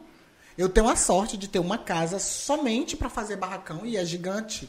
Porque eu, eu não teria um local para colocar se eu não tivesse um local só para isso. Mas nem todo artista tem essa sorte. Com certeza. Então nós E local para ensaiar, por um exemplo, eu vou ensaiar agora o. Alto de Natal, não sei onde é que eu vou ensaiar. se reunir também, né, cara? Não tem um Porque local pra ensaiar. é, são de pequenas reuniões que saem as grandes Exatamente. E eu né? acredito, eu nunca entrei na cadeia pública, mas acredito que aonde os, os presos tomavam Se sol, socializavam. se socializavam, possa ser um local para ensaio. Inclusive, talvez caiba até uma quadrilha ensaiando lá. Fazer um anfiteatro ali dentro, porque a estrutura de, de por fora você já vê que é massa. A fachada é um espetáculo, né? Porque lembra a arquitetura Colonial. colonial. Então, olhe, é no centro, é ali no Conselheiro Estelita, perto do CSU. Eu não vejo, eu não sei por quê, porque essa ideia, Juninho, eu já dei para vários políticos. Ninguém se manifesta? Para Clarissa, eh, já falei para o próprio Geilson, que é meu amigo e está à frente da Fundação de Cultura, mas não se consegue, por- não se consegue sem buscar, sem correr atrás, porque do céu não vai cair. O governador não vai chegar aqui e dizer: "Oi, tome isso aqui para vocês", não vai. E às vezes cai só de uma falta de conversa mesmo, né? É. Eu quero agradecer. Só falar aqui. interessante- agora nesse momento a voz da, Da Alicia, Alicia. Participando. ó. O bom também do Centro de Cultura sei lá é que qualquer evento que tiver acaba ajudando também o pessoal que mora lá, por ser um local residencial, né? O pessoal pode vender comida, pode vender água. E ajuda também o pessoal de lá, um trabalho também pro pessoal que tá morando por ali, né? Boa Essa parte observação. boa da cultura. Por quê? Porque ela tem uma cadeia, uma Produtiva. economia criativa gigante. Ela chega no barraqueiro, no vendedor de água, no vendedor de pratinho. Maravilhosa essa sua reflexão. Onde tem gente, tem comércio. Onde tem gente, tem, É, tem essa- finanças. Vou pegar essa frase. Onde tem mim. gente, tem ótima. Porque assim, ali pela Valdemar daria muito certo, porque há muito tempo atrás, aonde era a Secretaria de Saúde, era Um espaço de um cultura. espaço de cultura, Era, era verdade. um espaço cultural. Tinha cinema, tinha várias outras coisas, teatro e tudo. É, mas se ali já está ocupado, se já estão utilizando ali, a gente tem a possibilidade de pegar outros espaços, principalmente onde é residencial, que também vai ajudar as outras populações que estão morando ali. Né? Concordo. Com certeza. Eu preciso mandar um Participação o Sávio- linda e maravilhosa da minha amiga O Alicia. Sávio, é, o Sávio diz Show, assim, ó, Alicia. um abraço ao João Paulo, uma grande referência na minha vida, Evani Lopes e entre outros. Obrigado, Sávio. Um abraço, O Sávio. Sávio já Mande trabalhou. Um beijo já, pra sua irmã. O Sávio fez cultura com a gente, né? Sim, fez eu cultura, lembro, lembro. Fez cultura com Foi a gente. modelo da Nad Isso, Models. Falar em isso. Nad Models, quero mandar um abraço pro meu amigo Érico, que tá acompanhando aqui. Ele já comentou bastante. E se mandar um abraço pro Érico, manda pra Miss, né? Eu tenho que fazer referência com o Érico. O É, Érico sim, ganhou sim. o prêmio do melhor Coordenador. coordenador de Miss do estado do Ceará. Érico, você merece esse prêmio, meu querido. Melhor, melhor preparador de Miss do estado. Coordenador Muita mesmo. coisa. coordena- Porque é uma Ok, série de Thiago. fatores, né? Além de preparar. E a Miss Giovana, minha querida lindíssima, você arrasou, meu bem. Representou com muita categoria a Top cidade de 5 no Baturité. Ceará. Baturité nunca- Inclusive, nunca vou, vou a deixar isso, aqui né? uma deixa, viu? É, no próximo dia 26, a Giovana e o Érico estarão aqui no podcast pra gente Perfeito. bater um papo sobre... Eu vou estar ali nos bastidores nesse dia. eu- Pode vir à vontade. Eu vou tomar mais um vinhozinho, né? Com certeza. E assim vai ser um prazer, cara. São pessoas que elevam o nome de Baturité. Com certeza. Sabe, o Érico tem uma história extraordinária E também. a Giovana, Juninho, representou Demais, com dignidade, demais. sabe? Porque todas as misses até então, que foram meninas lindíssimas, não entravam nem no top 10. A Giovana chegou no top 5. Chegou Então chegando, é, né? Como se É diz. algo realmente para se comemorar, entendeu? Então, só uma deixa de passagem, viu? Aqui. É ótimo, ótimo. E aí, Érico, estamos te esperando aqui, você e a Giovana, no dia 26. Em breve, né? Bem rapidinho aqui. E aí, é, vamos aqui, vamos, vamos bater um papo aqui agora a respeito do Dia das Crianças. Show. Que foi uma coisa que combinou no dia legal. É, você tem uma representação é, importantíssima. O cargo que você ocupa é de extrema importância. E já sabemos que você é um cara que já vem do social, que tem essa paixão é, pela parte social, seja lá o que for, se for para ajudar pessoas, você está dentro. Já é de berço, você está só dando, continuando um legado de sua família, da sua mãe. E como chegar ao conselho? Existiu alguma coisa específica para você se dedicar para essa tarefa? Que, diga-se de passagem, não é fácil. Ou o que? Enfim, quem vai, quem vai contar agora é você. como surgiu a ideia de ser conselheiro tutelar? Inclusive, vale salientar que desde 2015, né? Desde 2015.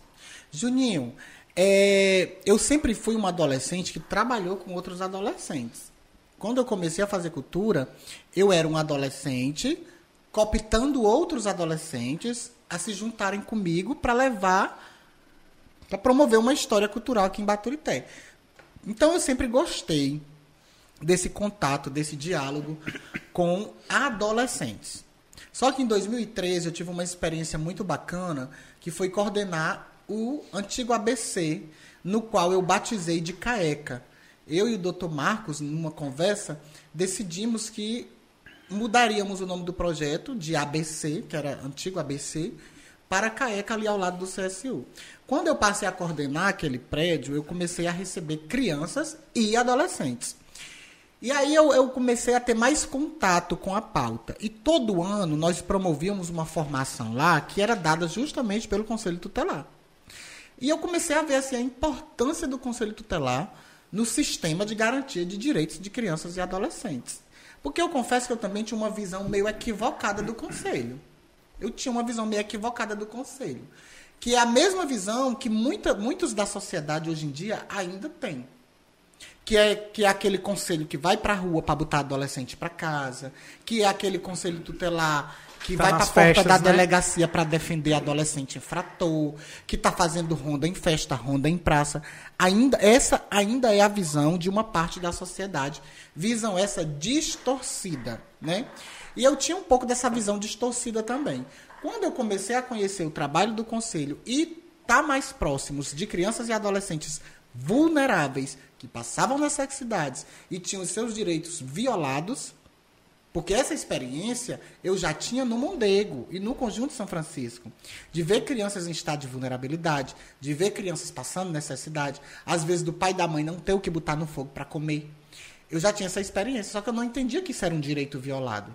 Eu achava assim, quem está à mercê é o destino que deixou ele à mercê. Entendeu? E aí, eu passei a entender melhor que quando se diz assim, Estatuto da Criança e do Adolescente, é um, um, um livro, né? vou chamar aqui de livro, que determina o que é direito de criança e adolescente, e eu comecei a me aproximar desse livro a partir do momento que eu comecei a vivenciar experiências com crianças e adolescentes que tinham seus direitos violados, desde a falta de comida até o estupro de vulnerável, eu me interessei. E isso, eu já ajudava um colega, que é o meu amigo Reginaldo. Eu já apoiava Reginaldo, já achava bacana o trabalho que ele fazia. Do Adalberto Dantas, né, que foi por várias vezes o conselheiro mais votado de Baturité. E aí eu decidi, dentro desse projeto que eu coordenei, me lançar conselheiro tutelar. Houveram umas questões pessoais que não gostaria de citar, mas esse foi o ponto crucial. Porque para você fazer algo, você não pode se deixar levar somente por uma questão pessoal. Você tem que gostar. E eu entendi que eu estava gostando de conhecer mais sobre os direitos de criança e adolescente. É um trabalho que só faz quem se apaixona, porque não diria que financeiramente compensa, porque não compensa, mas eu sou aquela pessoa que me apaixonei. Então, em 2015, eu lancei a minha candidatura ao processo de escolha de conselheiros tutelares. Né? Naquela oportunidade, fui o terceiro mais votado. Já saindo dessa região, Mondego, Conjunto São Francisco, Vila Nova, eleito. Muita coisa, viu? Muita coisa, é. E, e percebi que além do fato de gostar, eu também tinha uma responsabilidade. Porque quando uma população, uma sociedade, lhe credencia a exercer um, um cargo através do voto popular, das duas, uma. Ou ela lhe ama muito, ou ela acredita muito em você. Então eu prefiro achar que eles acreditam muito em mim. E eu fui para o segundo mandato. Fui para o segundo mandato na perspectiva de manter dos meus 1.056 votos, manter uns 800. Para minha surpresa, aumentei para 1.300. Caraca, velho. Muito bem aceito, então. Sendo né? o segundo conselheiro mais votado do maciço de Baturité. Porque o primeiro é o Will, o segundo é Vani, o terceiro é Jardel de Acarape. Os três conselheiros mais votados do maciço. Então, eu tenho muito orgulho de ser conselheiro. Eu me apaixonei. Ver uma criança que não tem o direito a uma, um medicamento de uso contínuo, que não tem direito a uma consulta com o pediatra, que não tem direito a uma vaga na creche, na escola, e você, através do conselho, poder garantir na justiça, é muito prazeroso. Tem coisa mais prazerosa do que ver o direito de uma criança ser garantido? Deve ter, mas esse hoje é o meu maior prazer. A gente tem que compreender, de um certo modo, que o conselheiro é um anjo. Né? Sim. E que os direitos das crianças não são tão superficiais como a gente acha que é. São, não, são cidadãos Vou dizer como- cientes de direito ainda na barriga. Vou dizer como é que seria o direito. É, não é que a criança não tenha valor, mas a criança tem seu tempo. A criança tem o seu tempo. Tem. E que passa e que não volta mais. Como os Exatamente. adultos têm o tempo. E se você não Como- garantir com- exatamente. uma infância saudável, nós vamos ter um adulto com Exatamente, problema. Exatamente. Então, assim, os direitos são muito mais além do que achar que não tem. É. É, eu vou dar um exemplo aqui. É, eu estive falando com a minha mãe, né? é, dia das crianças e tal, e tal, e tal. E minha mãe dizendo, Júnior, eu falei com a Tailinha, a Tailinha queria um brinquedo e as pessoas falam para comprar uma roupa e tal. Eu disse, mãe, compra o brinquedo. É tão mais saudável, Porque é né? o direito. Não, porque o di... é um direito que ela É. tem de brincar, sabe? Quando parte para a roupa, Inclusive está no estatuto, viu? Direito a lazer e brincar. Aí quando parte para quando parte para a roupa, roupa. ela ele parte muito mais para o desejo dos pais do, que que, da criança, criança. brincar. Juninho, mas Tu eu tá comigo entendendo foi isso? assim. Tu tá entendendo? Não, eu não sei. Muitos, Comigo foi assim. muitos sem oportunidade, né? É. Assim, eu nem, nem critico, não tô criticando isso, eu tô querendo falar a respeito do direito, né? Sim. Então, ela quer brincar, sabe? As crianças querem um brinquedo. Querem um brinquedo. É, é nesse, nesse nível que eu tô falando, sabe? Foi ótima a sua colocação, excelente. Maravilhosa. E aí me remeteu a um passado bem nostálgico. Um, passa, um passado Porque a muito- minha mãe era uma roupa e pronto. Mas não, era só porque era a data do dia das crianças. Era porque eu também precisava. Uhum, sei. eu tinha que ter uma roupinha nova. Eu já estava sem roupa ela ali e comprava uma roupa. Era o meu presente do dia das crianças. É igual a questão do próprio trabalho infantil, né? Que as pessoas A exploração falam. do A trabalho. exploração. Aí a pessoa vê a pessoa com um, um rapazinho, uma criança com um isopor e tal, e tal, e tal. Aí, não, aí, ó, vai em conselho tutelar, vai, vai brigar, vai, vai, vai proibir da criança trabalhar. Não existe isso também. Pelo menos eu nunca vi isso. Agora existe é, o trabalho explorado realmente infantil. Existe. Eu acho que você deve Existe a exploração, Exploração, do trabalho pronto. infantil. Que é uma violação de direito das mais macabras que eu considero, certo? Para mim, a maior violência contra uma criança e adolescente é ela não ter o que comer. Começa por aí. Para mim, é a maior violência. Um pai e uma mãe acordar e não saber o que vai dar para seus filhos criança. Essa, para mim, é a maior violência que o Estado comete contra suas crianças. E depois vem a questão da exploração do trabalho. Porque, Juninho, nós já atendemos ocorrências de crianças que são acordadas de forma violenta às quatro da manhã para levar o gado para o pasto. Para levar. Acontece muito na zona rural. Cara, como é que uma criança dessa vai se concentrar no estudo?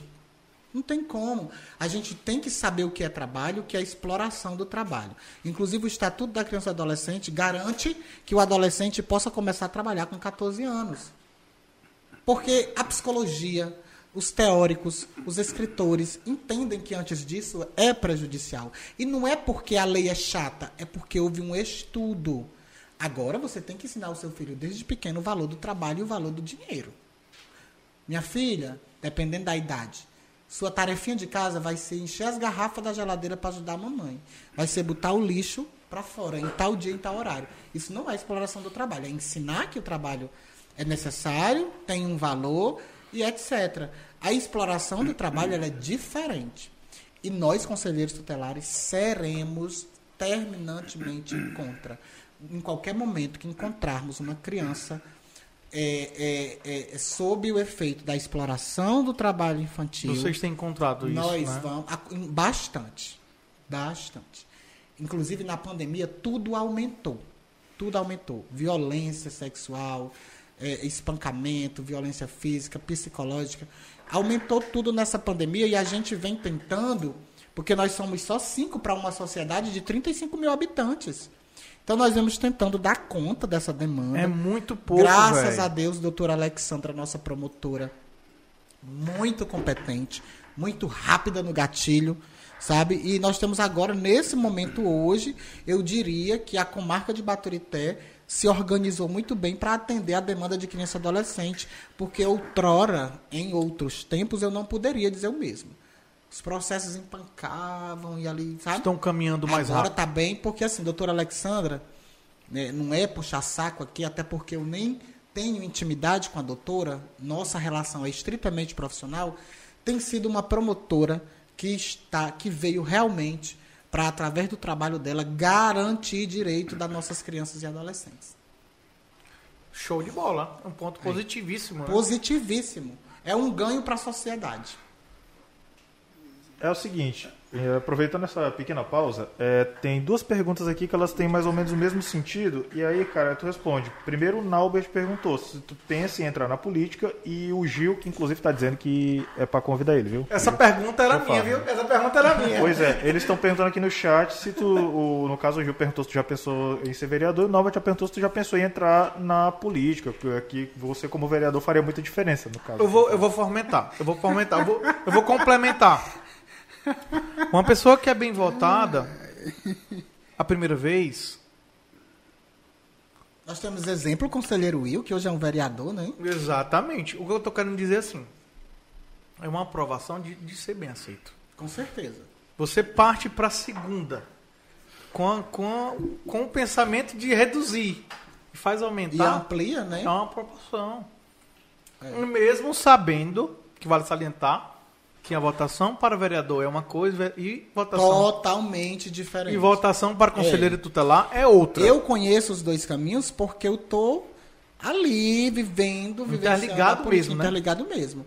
E eu sei qual é, qual é a dificuldade dos dois caminhos, embora nunca tenha sido candidato a vereador. Mas assim, dizer para o Naubert e para os nossos espectadores que assim, um ser político, né? Eu me considero um ser político, eu me considero um ser politizado. Dizer que não imaginaria, que não pensaria adentrar na política de fato como candidato, seria é, mentira minha. Seria uma mentira de qualquer pessoa que vive a política como nós vivenciamos, como pessoas como eu vivencia. Hoje a minha paixão é ser conselheiro. E é um processo político que nos leva ao cargo, que é o processo de escolha através do voto popular. Né? Então, assim, penso sim, né? Acredito que sou muito jovem ainda, eh, tenho muito a contribuir. Caminho com um grupo político que tem pensado em, em colocar pessoas novas dentro desse sistema, né? A partir do momento que nós tivermos, né? Que eu caminho politicamente, todos sabem, em Baturité, com a vereadora Clarissa, a partir dos momentos que tivermos é, uma oportunidade de aumentar esse grupo e as oportunidades das pessoas que estão nele para estarem dentro da política, colaborando, inseridos, é, através de um processo eleitoral, possivelmente sim, possivelmente sim, poderá até chegar esse dia, talvez até mais rápido do que imaginemos. Mas essa construção desse dia, né? É, dizer que não penso, como já falei, seria demagogia. Penso sim. Mas essa construção ela está sendo coletiva. Ela está sendo pensada dentro de um grupo no qual eu, João Paulo, Clarissa, Érico Rocha eh, e outras pessoas fazem parte dessa conjuntura. Cada qual, no meu perceber, cada qual. Mas acho que eu vou fazer que nem João Paulo, eu vou logo para prefeito. Porque nos bastidores já estávamos conversando sobre isso. É, vou logo para prefeito. Isso foi antes de ligarem aqui. eu, eu percebo assim, eu percebo assim que é, existe uma serenidade muito grande de saber o lugar que está, Claro. de exercer com excelência e com zelo, né, o, o, o cargo que você está ocupando. Isso é muito massa. Eu admiro isso. Eu acho que tem que ser assim mesmo. Se tiver realmente de partir para outra esfera, ir também. Jovem você diz que é, sem dúvida, e de um certo modo, quando você abre essa possibilidade de, de disputar uma eleição para ser vereador, uma autoridade, é porque chega uma limitação também do que você está exercendo. Exatamente. Então você vê uma possibilidade de melhoria. Vai ficar meu legado assim lá, a- vai ficar minha contribuição no conselho e tudo. É assim que fica. É é assim que a política funciona, né? Com essas ideias. Olha, eu acho que não tá dando certo aqui.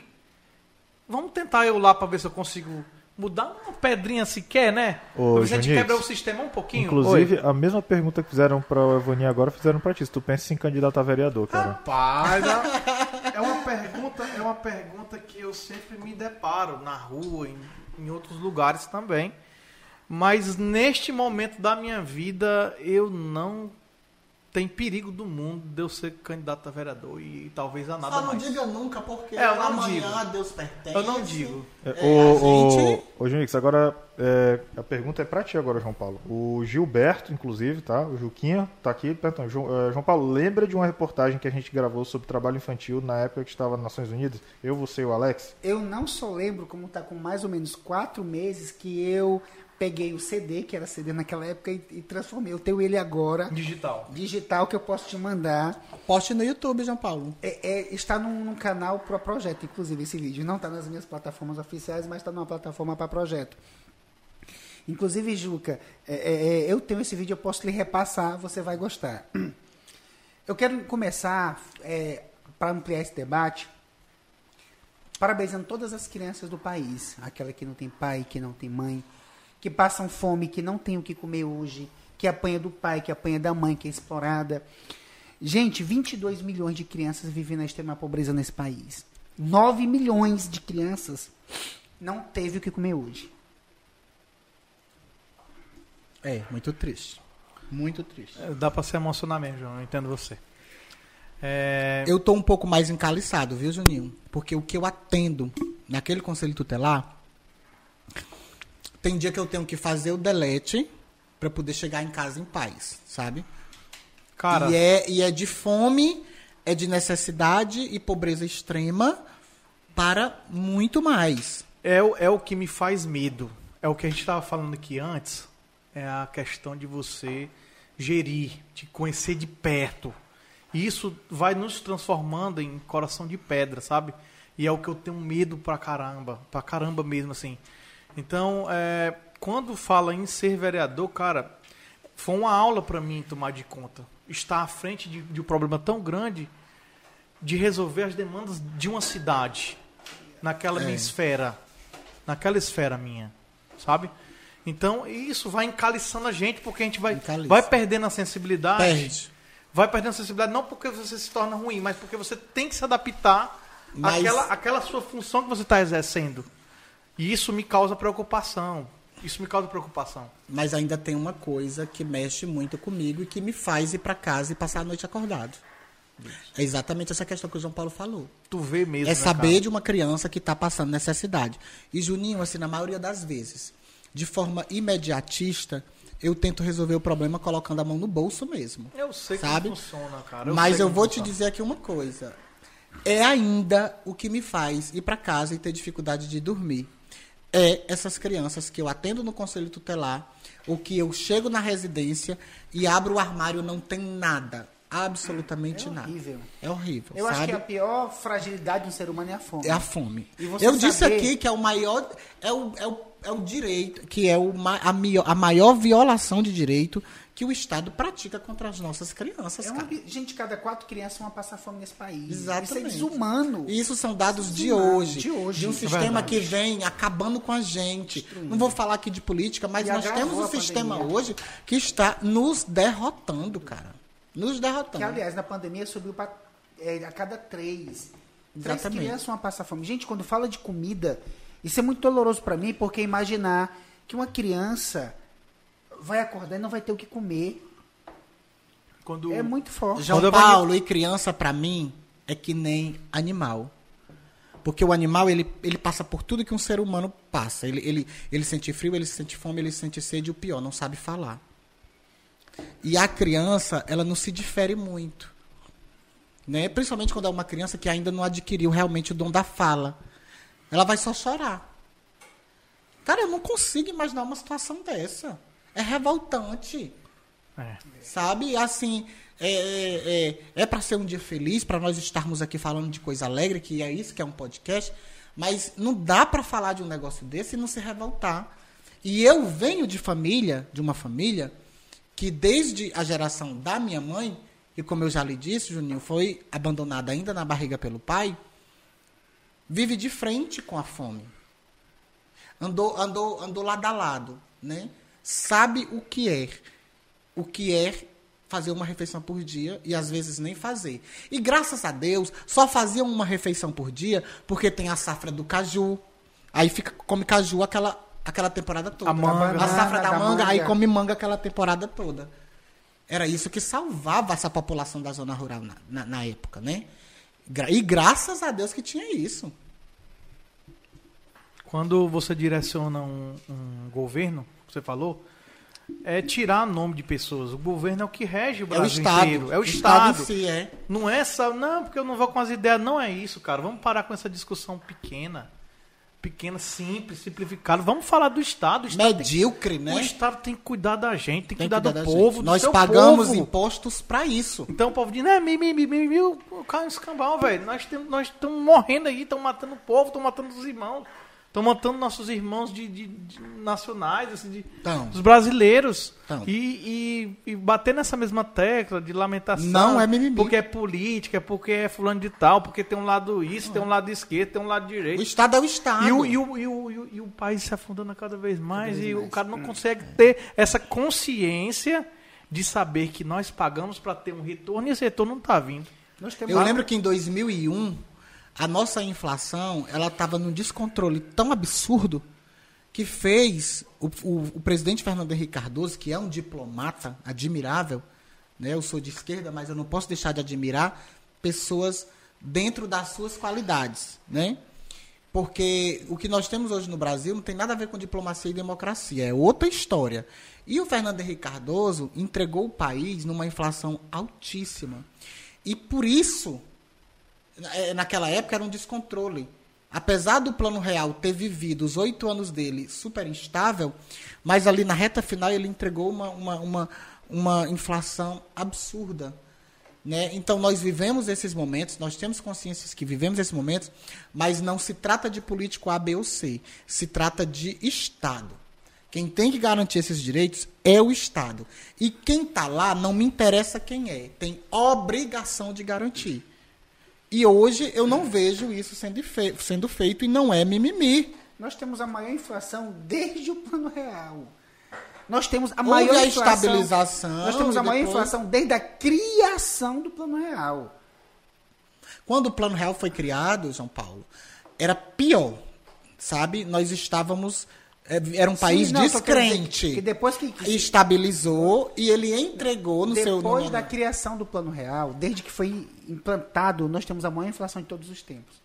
Nós temos um presidente que gasta 50 milhões com cartão corporativo, rapaz. absurdo. Dois né? e meio milhão com, Com- férias, né? Com, com motocarriata, com escambau. Gente, Muita coisa. Auxílio moradia sem preço. e aí nega absorvente para meninas, mulheres de, de- que de- de fato não tem como comprar. Como comprar. E, não gente, tem. nós temos pessoas, nós É. temos alunas, mulheres, crianças, aliás, adolescentes, que de fato não tem como comprar Não tem, absorvente. não tem.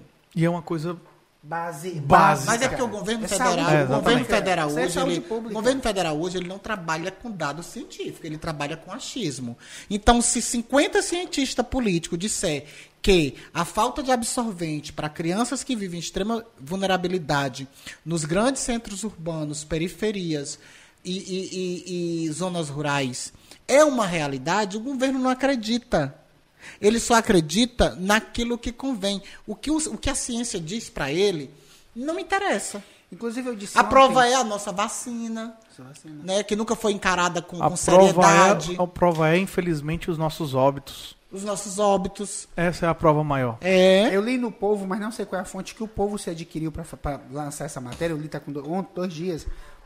Que 50% da população brasileira voltou a cozinhar a galinha. Eu vi esses dias, não sei se chegou a 50, não mas sei se a, é a subiu Eu absurdamente. não sei se chega a ser 50%, como eu li no Povo. Eu quero dizer que o número de pessoas que não conseguem comprar o gás de cozinha cresceu de forma exponencial. Exponencial.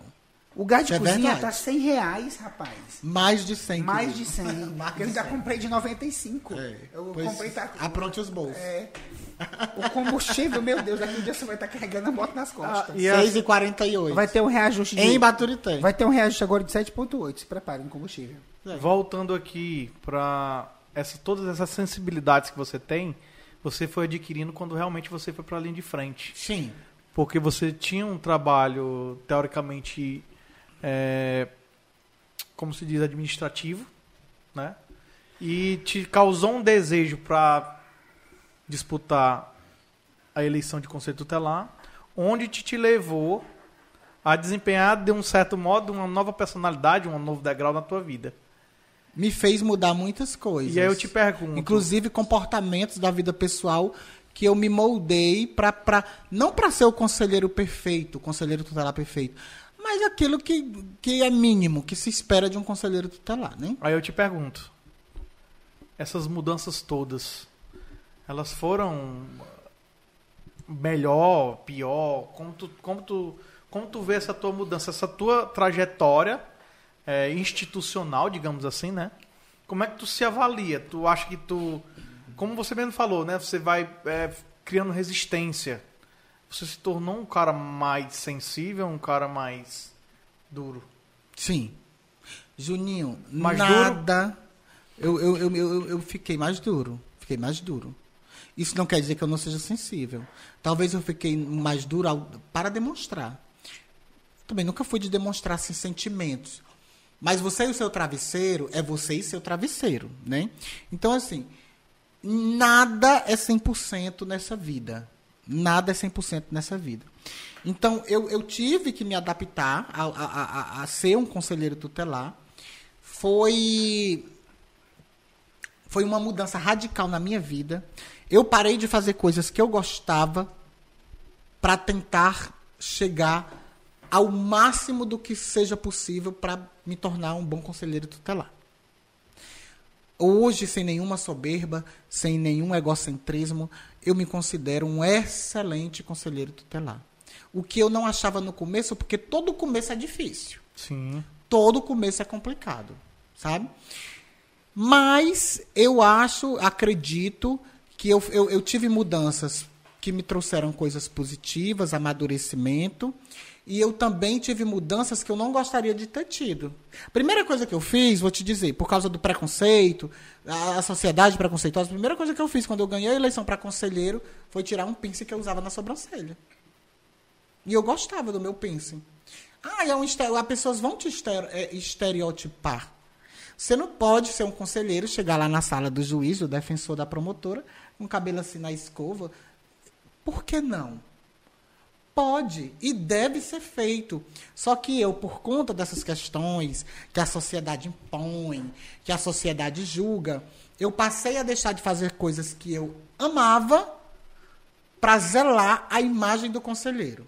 Por exemplo, acho que as crianças não estão na sala ouvindo, assistindo. Eu sou fumante, mas eu não faço isso publicamente. Por quê? Porque já pensou chegar uma criança, uma mãezinha para eu atender no conselho? Mãe, eu vi, eu conheço ele, eu vi ele fumando ali na praça. Sabe, eu, não- eu não tenho a coragem de acender um cigarro na frente. Por sinal, estou me trabalhando para parar de fumar. Cara, eu, eu me não é surpreendi. fácil. Eu nunca vi tu fumando. Nunca. Eu fumo há mais de 20 anos. Deixei. Eu nunca vi, cara. Eu fumo há mais de 20 anos.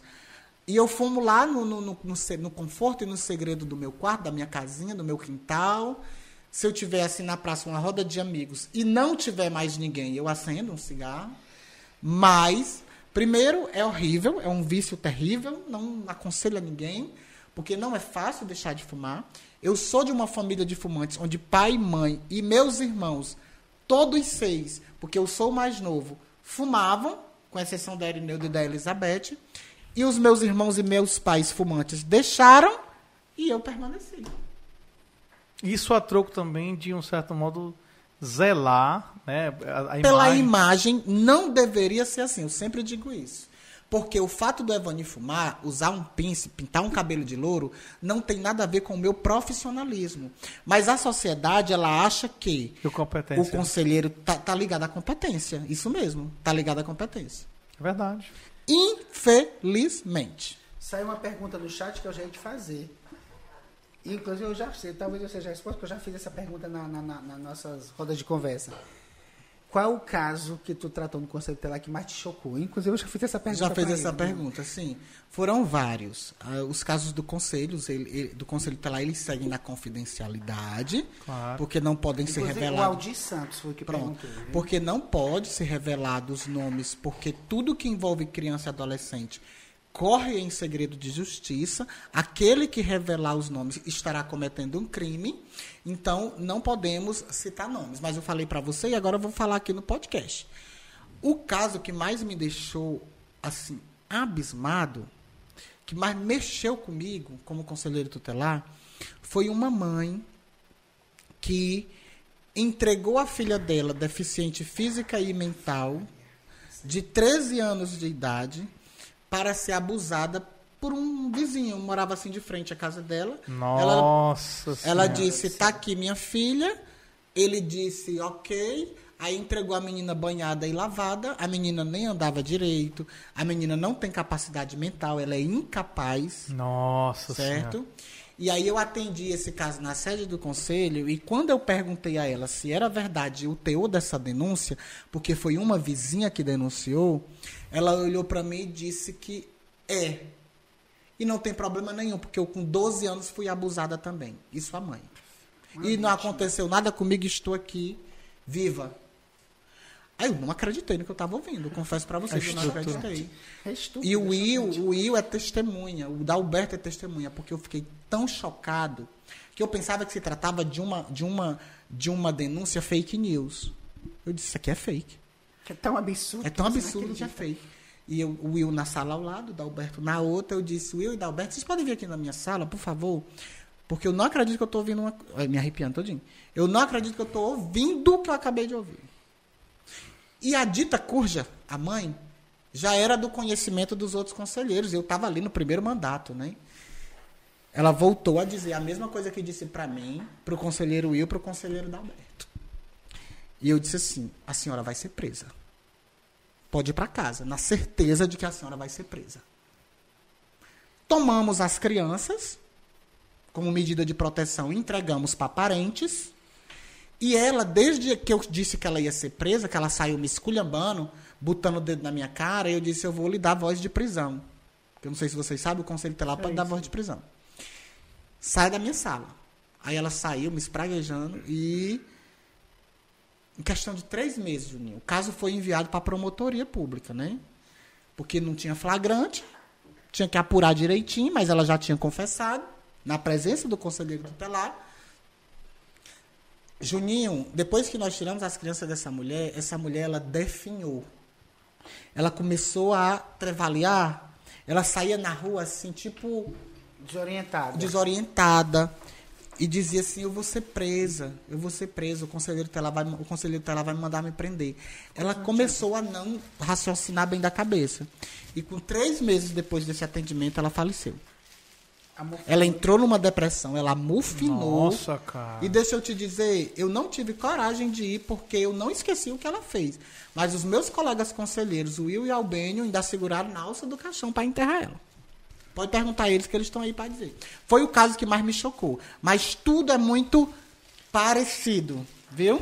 É tudo assim Nossa, muito... cara, que história, velho. É tão absurdo que a primeira vez que ele Meu ele Deus, falou, isso aconteceu em Baturité. Em Baturité. Em Baturité. Mas como é segredo de justiça, a gente não revela nem o ocorrido e nem quem são as pessoas.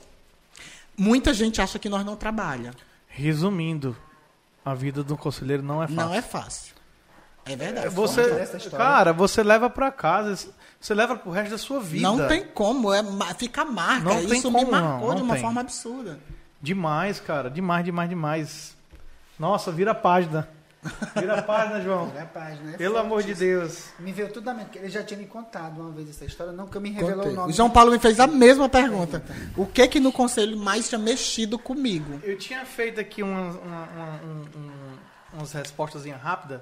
Diz, velho. Só. Máquina um- do filho! Só dar um, um salve no chat que eu esqueci, né? Que a 2S Produções está aqui, grande profissional, grande amigo. Meu irmão Evone Lopes, palmos para sempre, para você e para sua história. Um abraço pro meu grande amigo Stênio. Estou na produção de um evento agora junto com ele, viu? E já sei que ele é o próximo Inclusive, convidado. É, anunciar aqui o Estênio Muniz, agradecer também a parceria, a, é, a recepção né, dele ter aceitado a proposta de estar aqui é, conversando com a gente também na mesa.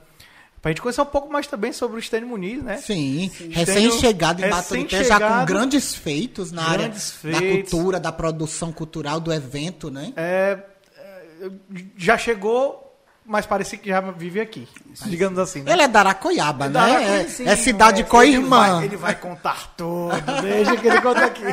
Ô, Estênio, estamos te aguardando aqui na próxima semana, cara, com o maior prazer do mundo. Vai Inclusive, ser um o prazer. casarão da família dele em Aracoiaba, eu tive a oportun- oportunidade de conhecer. É linda, é uma arquitetura colonial também. Que um massa. espetáculo. E uma coisa bacana lá do sítio da família dele é que, assim, nos arredores ainda tem muita mata preservada. E tem um sonhinzinho, não sei se chama de sonhinho, É o sonhinho. que anda pelo muro. Menina, é uma- um local, assim, sagrado. Que lá, massa, ambiente cara. então, Estênio Muniz, próxima semana estaremos aqui batendo papo e conhecendo um pouco mais de você, da sua história e dos seus feitos. Até lá, né? Vamos continuar aqui com Evandro, senão a gente vai contar muita coisa. do- Vamos contar tudo do Stênio, não vai ter graça, né? com certeza. Eu tinha feito aqui um- um- um- umas respostas Deixa eu rápidas. aqui no banheiro. Lá no beco da bosta também, entre a esquerda e a direita. É. E, e Evani, assim, é, eu não vou te perguntar fazer essa pergunta agora, mas talvez eu, eu, eu troque e faça uma inversão da ordem das perguntas. Mas assim, é, tu até colocou. Tu colocou no, no, no, no Instagram, que eu vou até aqui colar bem rapidinho, que tá aqui já no ponto. É, não, não foi no, no Instagram aqui, Zé Mané aqui. Espera aí, rapidez. Nós temos tempo, calma aí. Temos. Evani. Aqui. Vamos lá. Apaixonado por pessoas, apaixonado por animais, apaixonado pelo meio ambiente, um amante das questões sociais em geral. A gente já falou sobre isso e a gente dá- deu para perceber que realmente tu Sou apaixonado. fala intensamente sobre essas causas. É. Chegou a hora de falar sobre os animais. Sim. Os animais, Juninho, assim, eu, eu desde criança eu sonhava em criar gato. E meu pai e minha mãe tinham aquele estigma do gato ladrão. Não vamos criar gato que gato rouba, né? E eu era apaixonado por gato. E com 11 anos a minha mãe se separou do meu pai, a gente foi morar em outra casa, meu pai ficou na casa onde eu nasci. E aí o meu pai começou a criar gato sabe? Minha paixão por animais, ela começa nessa questão dos gatos e tem uma coisa muito marcante da minha infância, que era os passarinhos que meu pai criava preso. Certo. Porque a paixão do, do- por animais do meu pai era por pássaros, né, nativos, e ele criava preso em gaiolas e viveiros. E eu todo dia soltava um. Caraca, velho, sem ele saber. Quero nem sair daqui. Meu irmão apanhava de quase quebrar os dentes, porque o meu pai botava a culpa nele, que ele que tinha que lavar a gaiola, fazer o trato. E aqui e acolá, quando eu, eu, eu, eu, eu, eu, não contei isso nem pra minha mãe ainda, viu? Ô, rapaz. Mas aqui e acolá eu Revela- abria uma gaiola e botava o pássaro para ir embora. Só que alguns, eles eram tão viciosos naquela questão de viver preso e ganhando a comida, que eles voltavam, eles não conseguiam a- a voltar para Já estava acostumado, realidade. Aí eu percebi que os de gaiola não voltava. Aliás, que os de gaiola não adiantava soltar.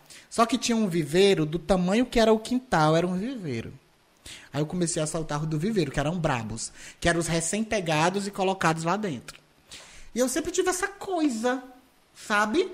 Com animal. E começou eu soltando os pássaros do meu pai, porque eu, criança, achava que lugar, lugar de pássaro não é em gaiola. Já tinha esse senso como Eu tinha esse criança. senso. Criança. E aí foi passando, foi passando. Meu irmão sempre pagava o pato, porque eram pássaros caros, né? Eles negociavam. Rapaz, teu irmão vai te dar um golpe viu, quando chegar em Vai. casa. E eu criava galinhas, né? Eu era apaixonado por galinhas. Eu contava os 22 dias pro pinto nascer.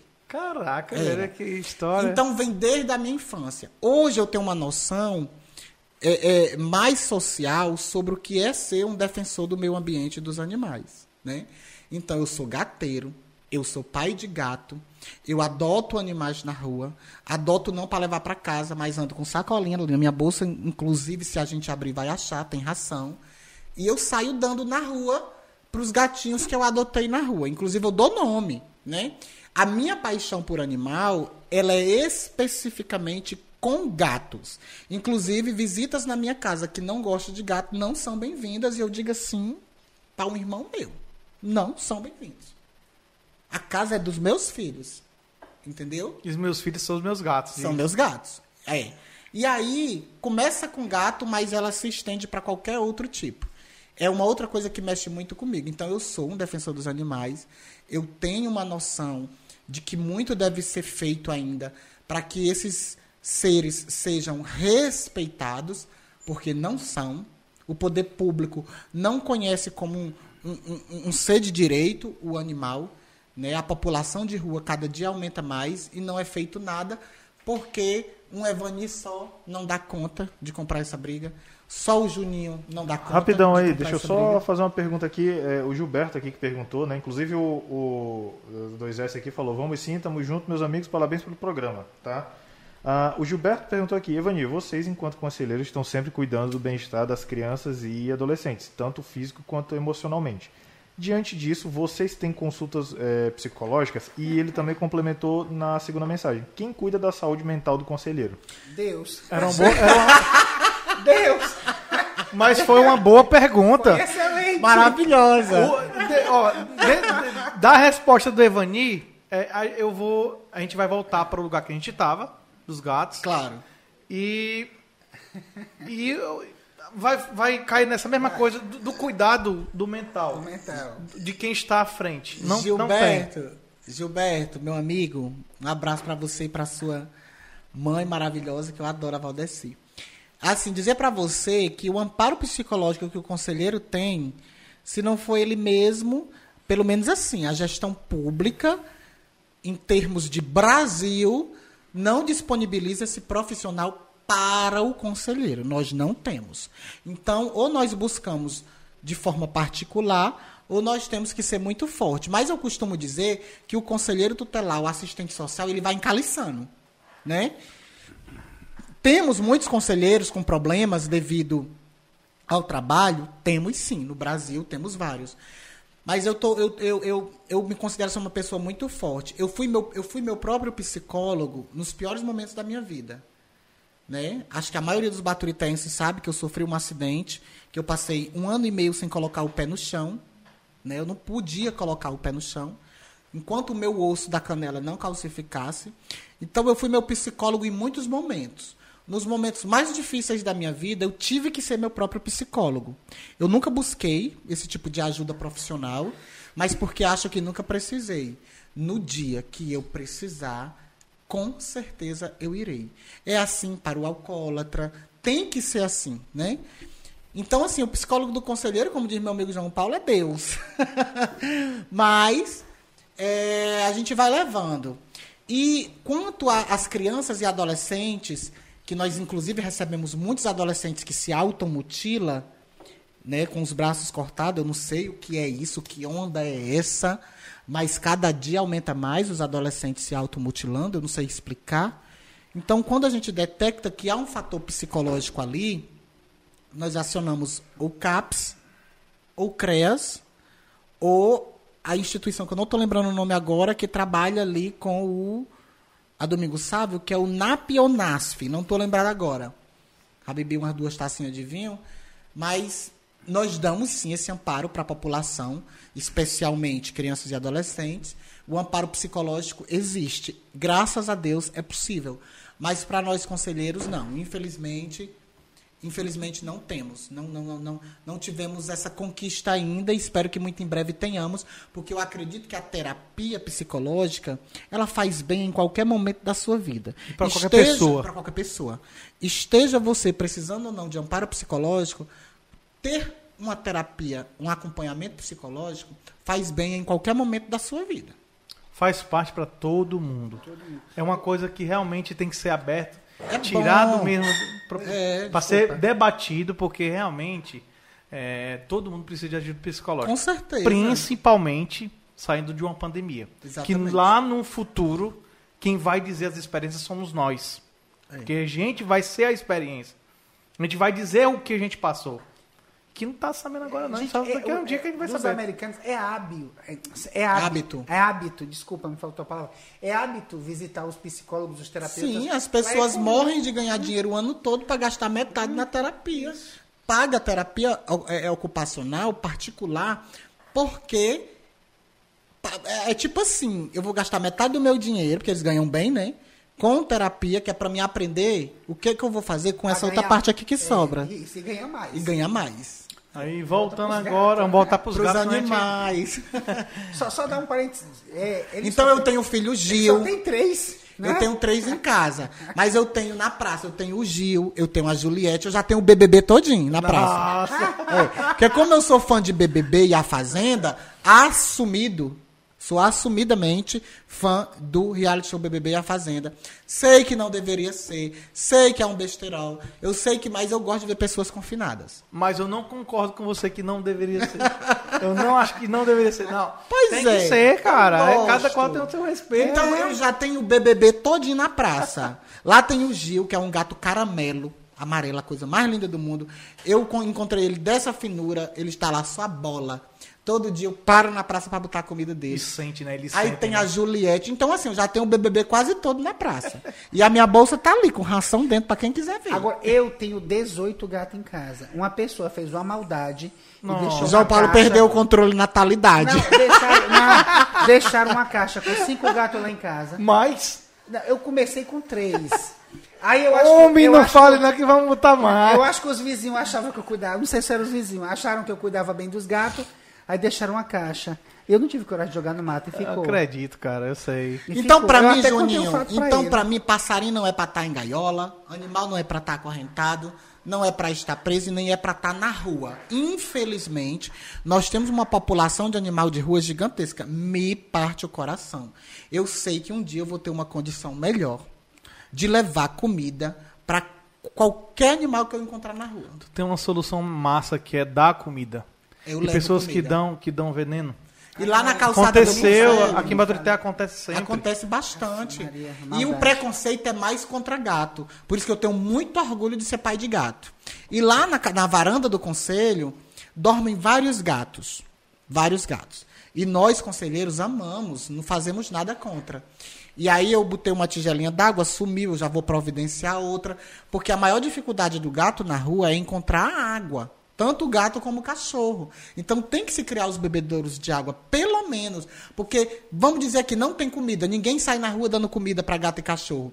Mas a água já é muita coisa. Sem dúvida. A água já é muita porque hidrata. É, eu penso também que um dos maiores motivos de ter o animal na rua é mais pela pessoa querer pegar para criar porque é fofinho, é fi- filhotinho, fofinho, cresceu, começou a dar trabalho, joga na rua. Então pensa assim, se você gosta mesmo de cachorro, de gato, você pode pegar para criar. Se você só quer porque é fofinho, porque é bonitinho, não pegue. Eu não quero que ninguém pegue um animal para maltratar. Um animal criado preso no sol, passar o dia preso no sol, em cima de formigueiro, como eu já vi vários casos uma vez. Já vi casos de, de animal tá preso lá no sol, em cima da, da calçada. Numa gente sabe- varanda, às vezes, o pessoal sai e deixa, né? Tipo, a pessoa. a- hoje em dia na cidade, principalmente aqui em Baturité, é muito quente. O cachorro, o gato, passar o dia no sol, meu Deus, gente, é judiação demais. Eu tenho uma cachorra, tenho três gatos. A minha cachorra dorme com a gente na mesma cama. Meus gatos também. Meus gatos também. Quem São acorda dois- ele, quem acorda vocês, vocês É eles que me é eles que acordam. vocês, né? É o um despertador. dos meus gatos foi jogado na minha porta. Viram que a gente gostava de gato, foi não foi nem jogado na Sou minha vítima porta. disso. É, na época a gente morava do lado da minha mãe, foi jogado na porta da minha mãe, que ela sempre pegava. A gente até brinca dizendo que ele faz juiz o nome dele. Ele é muito danado. E eu tenho uma gata que vive com a minha mãe. Ela já tem 10, 13 anos, se eu não me engano. Meu Deus. Já tá bem velhinha ela. E assim, eu sou apaixonada por gatos. O Marinaldo é apaixonado mais por cachorro. Mas eu sou louca por gato. Eu acho que se eu pudesse, eu seria a, a, a, a mãe dos gatos. Quem é um pai dos gatos? A casa ia ser igual a do João Paulo, cheia de gatos. Show de bola. A Rosália disse que massa, quer gato. véio. Rosália, eu tenho uns gatos lindos. Botei foto. Se você, olha que fofo, eu tenho um bem parecidíssimo. Vai, vai, dois- Rosália, dois gatos aqui, se vai. quiser gato, me fala. Eu tenho um, um bebê lindo, lindo, lindo, lindo. E todos bem cuidados, vacinados, limpos. Se tu vê meus gatos, eles dormem na cama comigo. Marca comigo que eu vou lá, você escolhe o gato que você quiser. Eu vou deixar só com o diz. E eu, só- é, e eu só dou pra gente que eu sei que vai cuidar. Eu não tenho coragem de dar pra Eu tenho, que vai- eu tenho muitos amigos gateiros. Eu sou gateiro, João Paulo é gateiro. Agora acabei de conhecer ela, que é gateira. O Geilson também tem mais de 15 na casa dele.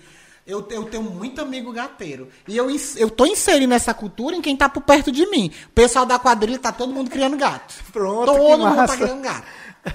Deixa eu falar aqui pra ti. É, eu falei essa questão do animal, eu, eu- eu anotei, sabe? Eu fiz o que um oráculo de tarde, digo, rapaz, vou fazer o mínimo que eu posso fazer aqui. Se eu for abordar todos os É. temas que, que- que- que o Evani tem, a gente vai passar a madrugada inteira conversando. Com certeza. O Evani me procurou quando eu estava à frente das endemias no município com uma, um- uma causa, né? Era. Nobre também, porque o povo passa e vê animais E mutilados, nada, né? mutilados, é, é, feridos propositalmente por outras pessoas, água quente. E nessa vez eu acho que, se eu não me engano, se eu não me engano, o Evani eh, me procurou para um resgate de um animal que tinha sido atropelado. Era atropelado? Atropelado, foi. atropelado e tava, tava sofrendo muito e tal. E assim, cara, é uma política que é defasada, não em Baturité. É do Eu Brasil. Não tô me, de- me Na verdade, saúde- minha cidade. Eu tô falando aqui, agora tecnicamente, porque eu Saúde. estive de frente com, com o bagulho, sabe? E, assim, eu sempre... Eu sempre... Eu fazer isso. Eu sempre denunciei isso, sabe? E há uma diferença entre endemias e centro de zoonoses. Nós não Gigante, demandamos, gigante. nós não demandamos de um centro de zoonoses. É, Tá? tu- você me explicou na época e eu comecei a entender. Mas, Juninho, questão de saúde, seja para nós humanos, seja para animal, é um caos no Brasil. Eu concordo. No eu concordo. Brasil. Quando eu, quando eu puxo essa sardinha e eu assumo a responsabilidade, e quando eu digo não é a, a troco de não atender. Porque quan- enquanto eu É não estiver ter lá, como atender. Enquanto eu estiver lá, vai ser doado o meu sangue, entendeu? Mas assim, a impossibilidade. Agente de endemias é uma coisa, veterinário é outra, vigilância sanitária é outra, centro de zoonose é, É outra. outra. E é um complexo gigante. Quando você parte para você falar da saúde animal, todo mundo sai de banda. Não estou falando das entidades. Verdade, Estou falando verdade. das autoridades. Autoridades. Todo mundo é. Todo mundo quer uma resposta hábil, rápida e que seja solucionada. E muita mas gente, Juninho, engatinhando, nós estamos engateando nesse processo. engateando. E muita gente só quer aparecer às custas da pauta animal. Anima, é verdade. Só quer sem aparecer. eu- Então, assim, Somente aparecer, então, infelizmente. é- é só falar o meu lado da história, né? E o Evani me ligou várias vezes. Eu disse, Evani, o, o que tiver ao meu alcance vai estar ao seu alcance, de alcance de todo mundo que precisar e necessário. A gente ainda conseguiu transformar uma ambulância velha em uma carrocinha. Inclusive, a gente socorreu animais que solicitaram, como a Clarissa solicitou, a própria Clarissa Calado. Mas, assim, se limitava a isso, porque como é que eu vou é, resgatar um cão enfermo para colocar aonde? Eu vou causar outro crime se eu tiver. As pessoas vão interpretar como se a gente estivesse maltratando. Tivesse... Com certeza. Cara, é terrível você estar nessa posição É. e não poder solucionar. Na verdade, nós temos que nos unir enquanto Concordo. amante desses animais, institucionalizar a coisa organizacional, organizadamente e buscar as melhorias, pelo menos no âmbito municipal. Sem dúvida. Né? Até mesmo porque as endemias, ela trata da saúde humana. Humana. Ela vai para cima da saúde humana. Não que os cachorros, os animais não tenham importância. Mas naquele momento eu tinha que atuar exercendo com zelo o que eu estava apto a fazer. E se pudesse ajudar, ajudaria, como a gente ajudou. Agora, infelizmente, cara, eu me deparei muitas vezes, muitas vezes com esses casos. Entendeu? Então, assim, a nossa preocupação de endemias é tratar o povo. Se o cachorro pode transmitir alguma doença para o povo, se o gato pode transmitir alguma doença para o povo, e a gente age. Então, a gente ainda conseguiu ainda implementar, que, que é uma sala terrível, mas eu vou ter que falar. A gente conseguiu implementar um veículo destinado aos animais na época. A gente conseguiu fazer uma sala de eutanásia que não era, que não tinha aqui em Baturité. Que até para eliminar o animal. Tem que ter era, era ter dignidade. dignidade. E não tinha. Técnica, né? E não tinha, não tinha. Isso são coisas que eu estou falando aqui tecnicamente, falando, porque eu vivi. Ninguém me contou. Foi o que eu vivi. Então a gente tentou até nisso dar um pouco de dignidade, mas dentro do nosso âmbito. Os animais é. merecem muito mais. Merecem. Merecem muito mais, muito mais respeito. Tá entendendo? Então, é, eu e queria... sabe o que, que eu acho sobre gente e animal? Sempre coloco isso como exemplo. Pode parecer chulo para algumas pessoas, pode parecer desconexo, incabível, mas eu sempre coloco isso como exemplo. Deus, ele criou os animais antes dos homens. Tá na Bíblia. E Deus mandou Noé encher a arca de animal e não de gente. Então eu considero que animal seja uma coisa muito importante para Deus. E eu acho que quem gosta de animal agrada a Deus. Isso é para quem acredita em Deus, porque eu acredito em Deus. Sim. Entendeu? Então, assim, eu tenho um animal como algo sagrado.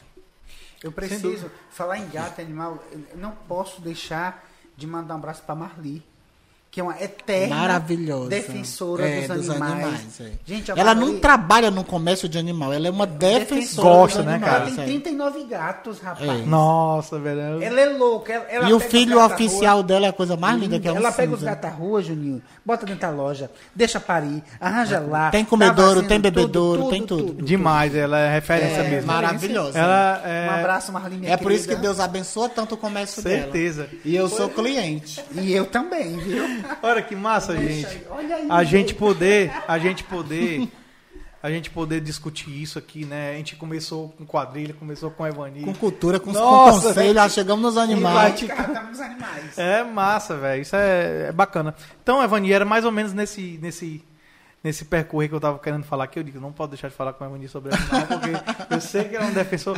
E eu, eu, eu notei, assim, a, a preocupação muito grande que o Evani teve em tentar resgatar aquele animal. Né? Tive, né? muito. Muito, muito, muito, muito.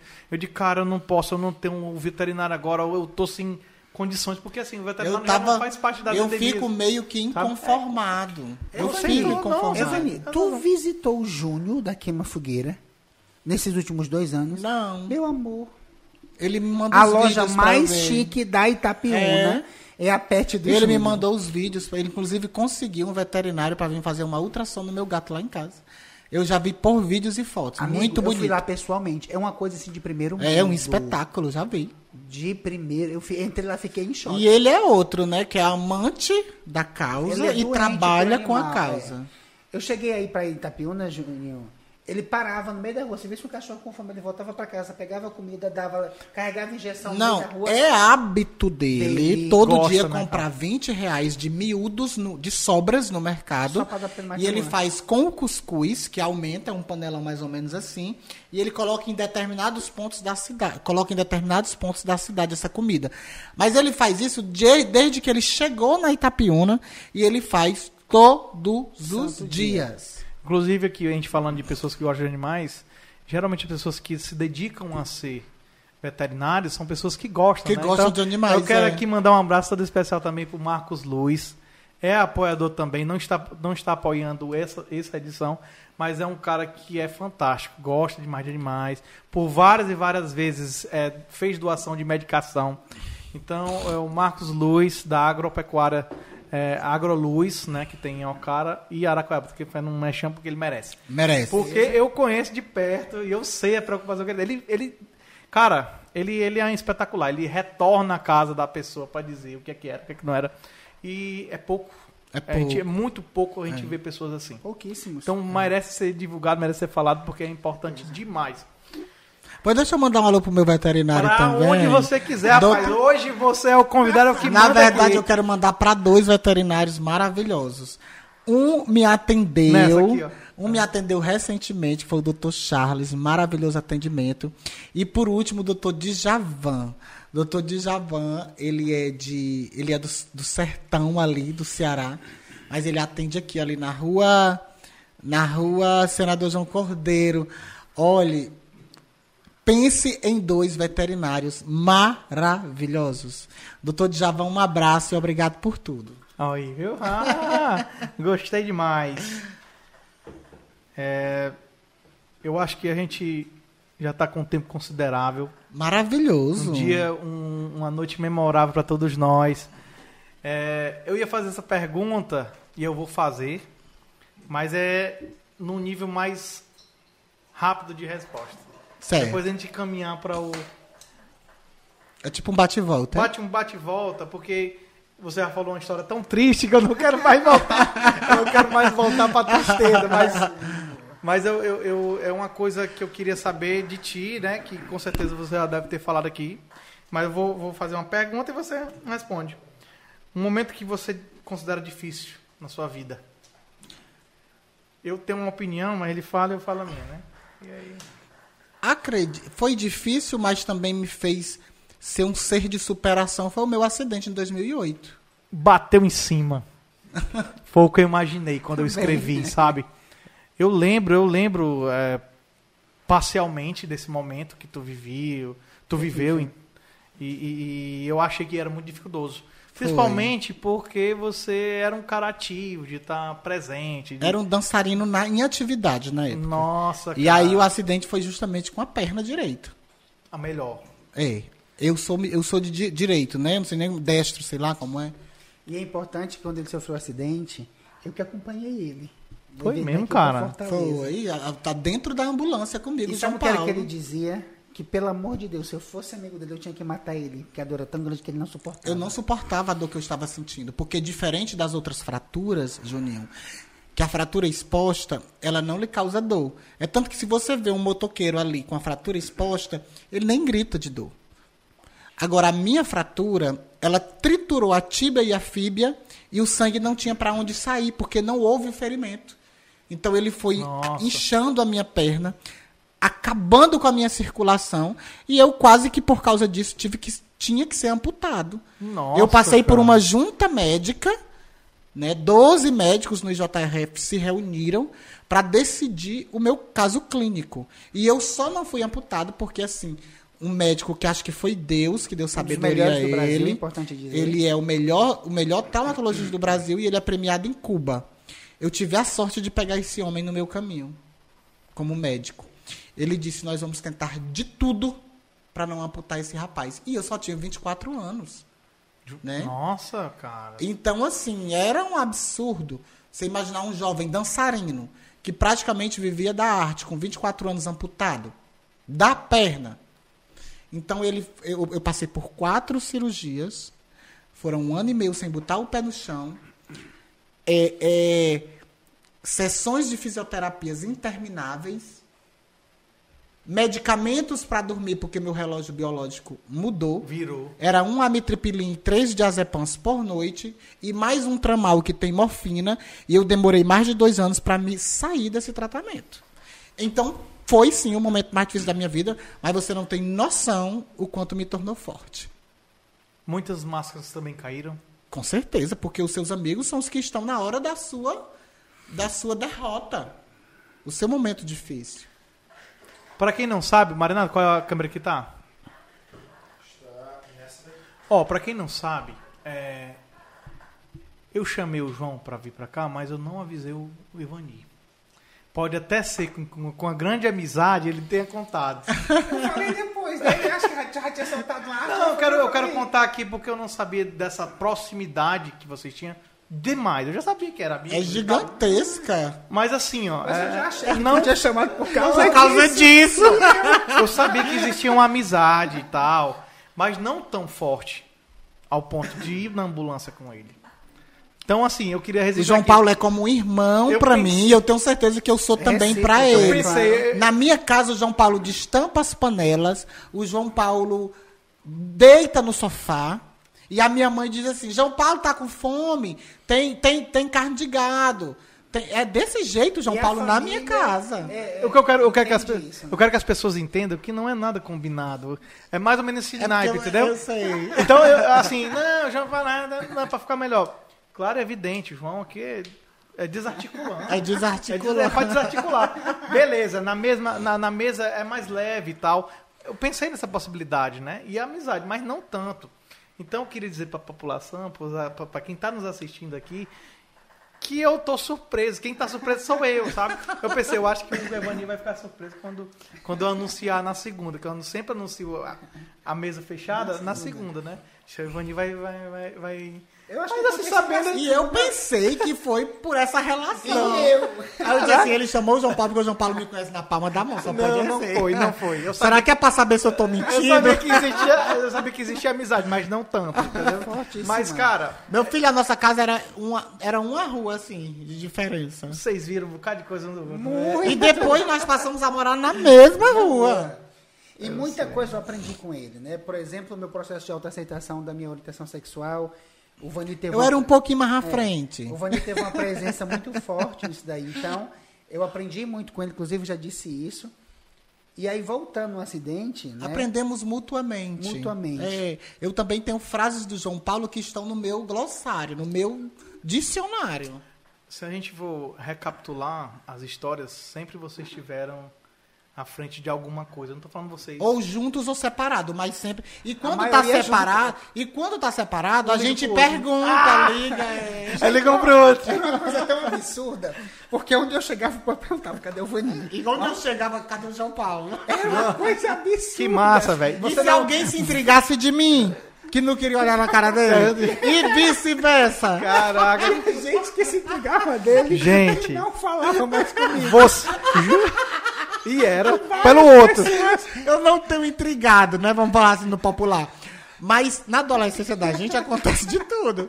Então, se alguém tivesse raiva de mim, se intrigava do João Paulo. O João Paulo dizia assim: o que diabo é isso? Que fulano não gosta de tu e parou de falar comigo. Aí eu dizia, pois fulano que não gosta de tu também não fala mais comigo. desse jeito. Até hoje. São irmãos mesmo, né? João, você não veio em vão. Pronto. João, você não veio em vão. Aí, até rimar, irmão. Até rimou. Eu, eu toquei no assunto do acidente porque eu sempre relato isso. Só podia ser uma dor parecida com a morte. Eu disse Era isso. Amigo, nunca queira uma dor daquela. Ele disse, pelo amor, ele ninguém. falava, pelo amor de Deus, me mate. Se você é meu amigo, eu preciso que você me mate Juninho, agora. eu já tinha tomado duas morfinas. Uma morfina em Baturité e uma morfina na E Aracoiaba. Lá na Aracoiaba, o desígnio do médico era ele vai ficar internado e amputado da quarta-feira. Era um domingo. Segunda, terça e quarta. Como ele ia me amputar na quarta se a dor não passava? Eu tinha que estar tranquilo e calmo para Chegou poder esse ser operado. desespero, né, cara? E ele viu que a dor não passava, que a morfina não parava. E Pra quem não sabe, morfina é, é remédio de guerra. É, droga pra guerra. É o Droga- maior. droga pra O soldado leva pra guerra quando, tava, quando tá no E fim. meu amigo, foi da hora que eu caí no chão, que eu abri o meu olho, eu tomei ciência da dor na perna, até a hora de eu sentar na mesa da sala de cirurgia. O negócio foi tão sério, tão sério, que o doutor Fernando era prefeito na época, e ele disse, eu vou ter que ir pessoalmente, porque senão ele não é operado hoje. Quando o doutor Fernando chegou em, em Aracoiaba, que perguntou para minha irmã, grávida de nove meses já, Eveline, e aí o que foi que o médico disse? Aí minha irmã, aos prantos, ele vai ser amputado na quarta-feira. O doutor Fernando disse, de jeito nenhum. Cadê o médico? Ele vai ser transferido agora para o IJF. E ele fez o médico me transferir. E eu fui o caminho todo. O caminho todo com esse João Paulo do meu lado. E o Érico, o doutor Fernando, numa ambulância, ou nu- numa No carro Hilux, pra no carro atrás. Porque ninguém sabia o porquê que essa dor não passava. Quando eu cheguei lá no IJF, me colocaram assim no corredor numa maca. E de repente o doutor Fernando conhecia o clínico, o, o- o chefe da noite, como é que chama? O clínico geral O noite clínica. clínico noturno lá, o comandante, Plantonista. o plantonista da noite, que era o chefe. Amigo dele de faculdade, e disse: aqui não se fura fila, mas o caso desse rapaz aí que já tomou duas morfinas, infelizmente, vou botar ele na sala de cirurgia agora, doutor Fernando. E aí eu só lembro de várias pessoas cortando a minha roupa na gilete. Quando cortaram a minha roupa, que eu fiquei pelado, eu fui levado ao centro cirúrgico e eu não parei de gritar um minuto. O hospi- eu chamei a atenção do hospital inteiro. E eu fui o caminho todo mentindo. Mentindo. Eu, disse, eu dizia, tá perto, João Paulo, estamos chegando, estamos chegando. Eu gritava, eu dizia, tu tá mentindo, cara. João Paulo, tu tá mentindo. João, tu sempre com tuas artimanhas, tentativas, né?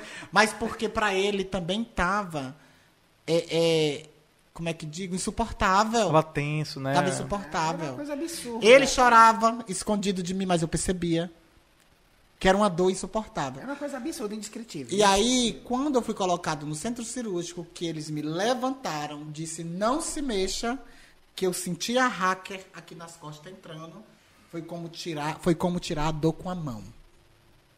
Daqui para baixo eu não sentia Morreu. mais nada, morreu. E aí eu voltei a ser uma pessoa normal. O médico mexendo na minha perna, eu escutava umas batidas assim, tipo um martelo no osso. E tinha um pano na minha frente, eu me entortava assim. Pedindo o doutor para deixar eu ver o que ele Ah, estava que- fazendo, porque eu tinha medo dele estar me amputando. Ele disse, Evani, infelizmente desse jeito não dá para lhe operar e você vai dormir. Eu só vi ele botando aqui na veia, ó, no soro. Aí, Eu não vi nem o fim da injeção. Eu só capotei. E no outro dia a minha perna estava aberta, do tornozelo até o meio da coxa, uma fenda desse tamanho que eu tenho até hoje. Que foi feito um enxerto de pele tirado da coxa e colocado na canela. Nossa. Foi Mas horrível. ficou um período aberto. Aberto. A fe- eu- quando eu fui pra lá ficar com ele no hospital, Um mês aberto. a Ô, João Paulo, ficou- minha Dava pra ver vísceras, dava pra ver osso, dava pra ver tudo. Dava pra ver tudo. Ficou aberto. Tira- Como se você tivesse a pele do músculo e você Foi o pior músculos da momento da minha vida, com certeza. Mas assim, eram tantas orações, era tanta gente em Baturité torcendo pra dar certo, sabe? E eu recebi essas energias, porque no tempo já tinha telefone. Ah, menos Na mal, época né? já tinha telefone. Bora continuar. Um momento difícil que você considera, você falou agora, triste mesmo, Sim, muito. mas superado. Inclusive, inclusive, tu contando, a Rosária tá falando que parece que ouviu a tua irmã contando a história ao vivo pra ela agora. É, a minha irmã conta bastante porque ela estava grávida de nove meses e ela também, ela se sentiu tão incapaz de ir comigo na, na, na ambulância que ela pediu o João Paulo para ir. Ela estava grávida de nove meses, meus irmãos se sentiram incapazes de me ver nesse momento. Eles preferiram não ver. Eu, eu, eu lembro de uns três dos meus sete irmãos, assim, na porta da ambulância, desesperados. Mas eu tive irmãos, por exemplo, que nunca quiseram nem me ver na cama do hospital. Acredito. E, por desta parte, eu sou o irmão favorito de todos eles. Olha aí, que coisa boa, rapaz. Sou. Eu tenho certeza absoluta. Muito bem que eu sou o aceito, irmão- diz. Sou o irmão favorito dos meus sete, meus seis irmãos. E o engraçado é que nós estávamos assistindo um filme. Nós fomos pra casa do Leonardo né, pra assistir um filme. Era um DVD de quadrilha. É, ah, Eu ia DVD buscar um DVD de quadrilha. Aí o Vani saiu do filme pra ir buscar um DVD de, De quadrilha. quadrilha, foi. E dois caras bêbados bateram Embriagados, bateram, evadiram a minha mão. E, o mais, o mais absurdo é que os caras não sentiram quase nada, macho. Só quebrou a bolacha dos joelhos. Foi uma coisa, enfim, né? Foi terrível. Terrível. Rapaz, histórias do Evani. que, que quase todo mundo sabe o que foi, mas não sabe como foi, né? É, não sabe como foi. Isso te fortaleceu pra caramba. Eu Pra sei caramba. que pra- pra- em vários sentidos, né? Pessoas que caem a máscara, que enfim, que se demonstram ser quem são, que não são. Não são. É, enfim, Eu sei que de todos os meus amigos, três amigos foram ficar comigo no hospital. Porque a minha família já estava esgotada das noites mal dormidas, porque lá é uma cadeira que a pessoa se sente. quanto tempo tu passou lá? Dois meses e nove dias na cama do hospital. Nossa, velho, é muita coisa. E desses meus amigos, quero até mandar aqui um beijo pra Camila, não sei se ela vai estar vendo. A Camila foi uma das. a Camila da Wemba Loura. Conheço demais. O Berg, que por sinal era uma pessoa que eu não esperava, e o João Paulo. Tiveram amigos que queriam ir, mas a minha família não achava assim capaz de segurar o trancão. Mas eu sei quem são todos. Na verdade, a gente sabe quem é os amigos de verdade, né? Com certeza. Vai se demonstrando, né? Com Na certeza. realidade. Aí eu vacilei, ó, Alice. Não, é porque o Marinado puxou, tac! Aí tem um bichinho, tchut, estourou. Tem um bichinho, mano, um suportezinho aí, velho. Ó, ó, ó, Evani, nos momentos difíceis é que a gente vê o tanto que a gente é forte. É verdade. E a gente se acostuma muito também é, com o lado bom da história. Sim. Tu já viveu tantas coisas boas depois disso, Sim. né? Que a dor ficou esquecida. Eu só acho uma besteira. Você lembra, mas não sente. Eu né? não adquiri nenhum trauma. A minha, a, minha, a minha mãe, ela ficou impressionada que, ainda com o gesso, porque eu passei sete meses com os ferros na Dois canela. meses e pau com Dois só meses na cama. do hospital, sete meses com os ferros, aqueles pinos, e mais quatro de gesso. Pra só depois começar a fisioterapia pra andar. E assim que eu botei o gesso, eu comecei a andar na moto de novo. E a mãe dizia, tu não ficou com medo? Eu dizia, de jeito nenhum. Eu não fiquei. E andava na moto com gesso. com Momento de superação aqui Eu pilotava a moto com de jeito. Evani, Evani Lopes. É, um amor verdadeiro. Um amor verdadeiro. Um amor verdadeiro, não é paixão, não. Olha aí. Não, amor. Tem, a, tem a pergunta do- do- da paixão. Amor verdadeiro, com certeza, da minha mãe. Ah, acertei mais um. Com certeza. É, com certeza, eu imaginei que seria esse. De aí. mim pra ela e dela para mim. É o Fala- amor mais verdadeiro Fala que eu alguma conheço. coisa pra ela aí, pra ela sentir. Pra minha mãe, a minha mãe, ela é tudo na minha vida. Eu costumo dizer, e falei sobre isso hoje na sua casa, antes desse podcast, que é inexplicável a relação que a gente tem com mãe. A gente ama o pai da gente, a gente é louco pelo pai da gente, a gente é grato ao pai da gente. Mas não dá pra comparar. É tão inexplicável que não tem nome o que eu sinto pela minha mãe, sabe? A minha mãe, ela é tudo pra mim. Ela é tudo. Eu não imagino uma vida sem minha mãe. E eu sei que esse dia pode chegar, assim como eu posso ir antes dela. Ela já tem 76 anos. Mas eu não imagino uma vida sem minha mãe. A minha mãe cuida de mim até hoje, Juninho. Eu tenho, eu tenho 30 e poucos anos, mas a minha mãe cuida da minha roupa. Não é ela que lava.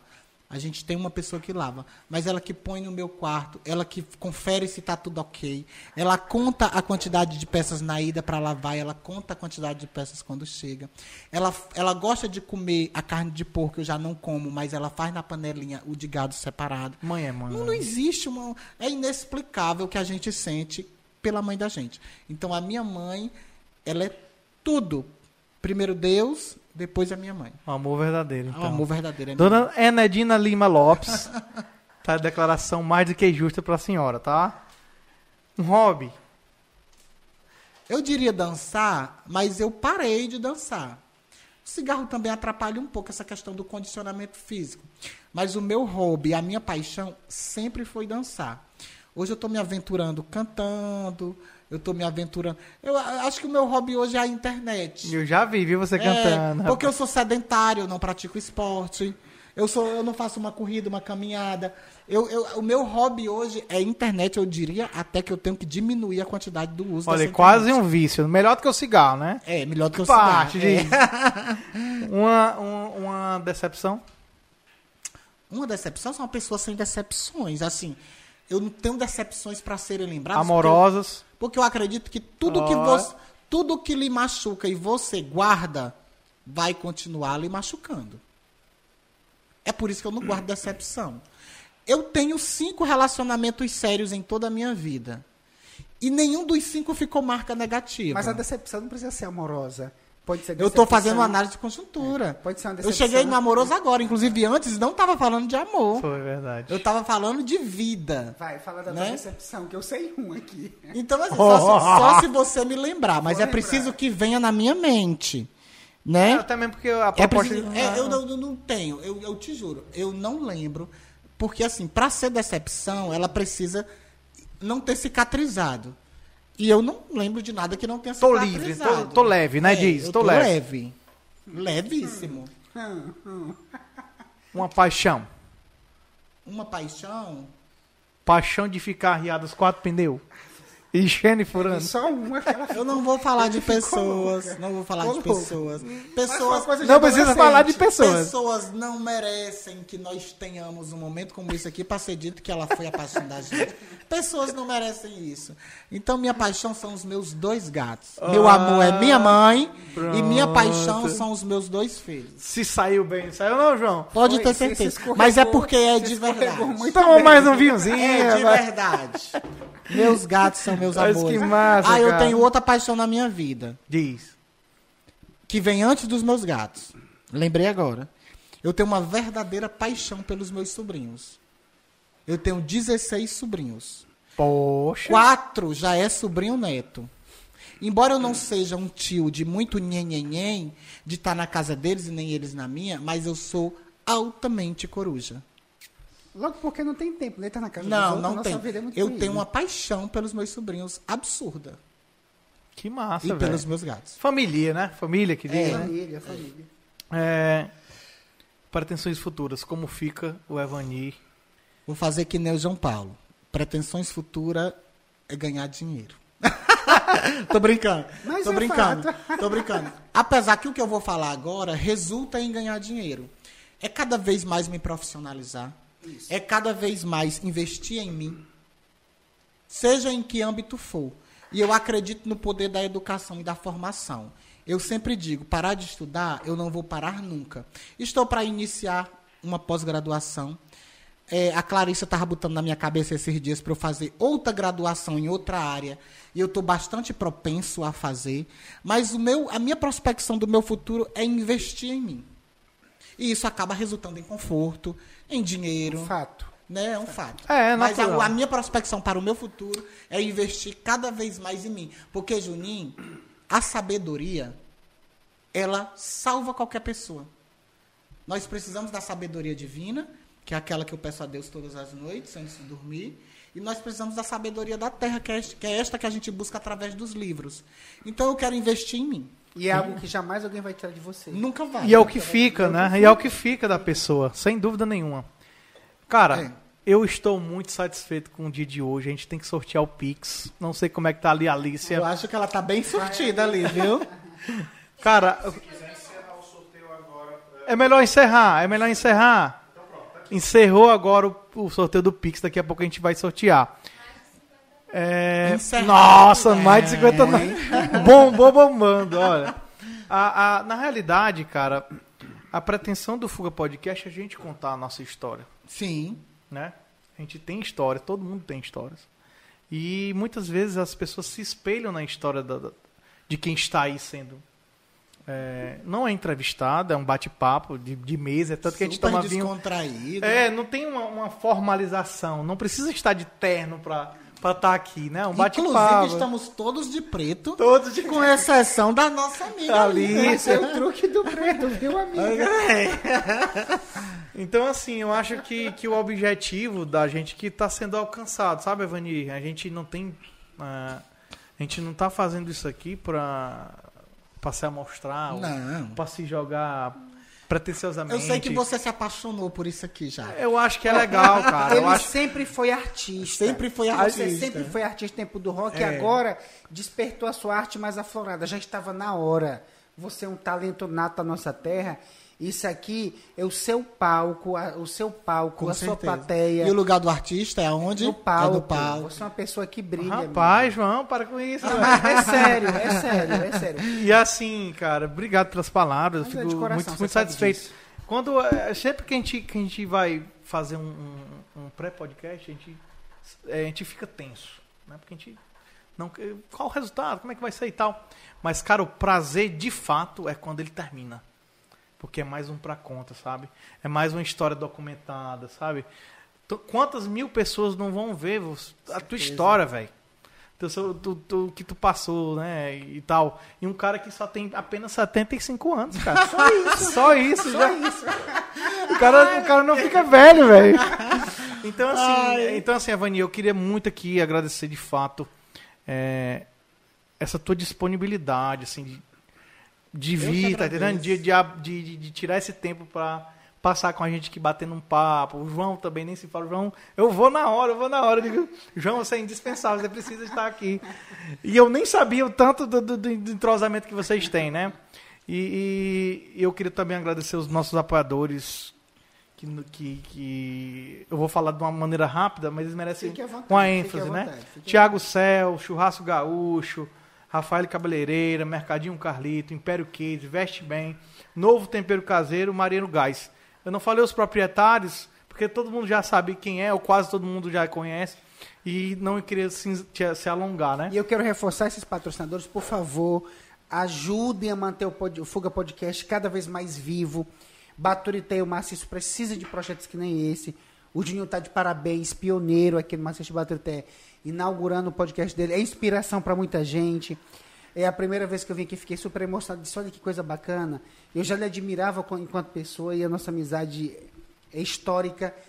Pedir a esses patrocinadores que invistam no Fuga Podcast, que é um projeto audacioso, bonito, prático e que vai, inovador. inovador e que vai manter a cultura e a história de muita gente registrada para sempre. Pra sempre. Juninho, você é uma luz, uma estrela que brilha em Baturité e merece todo o sucesso do mundo. E você sabe que eu falo Nossa, cara, muito obrigado pelas é palavras. Sério, você sabe disso. Devolvendo a, a, gentileza que, que você tem, eu também devolvo para o podcast do Desarticulando. Por quê? Porque não existe disputa. Não é para existir disputa, pô. É, Nós estamos à vida, todo mundo tem o dom da vida, então não vamos, vamos ter esse ar de disputa, não precisa disso.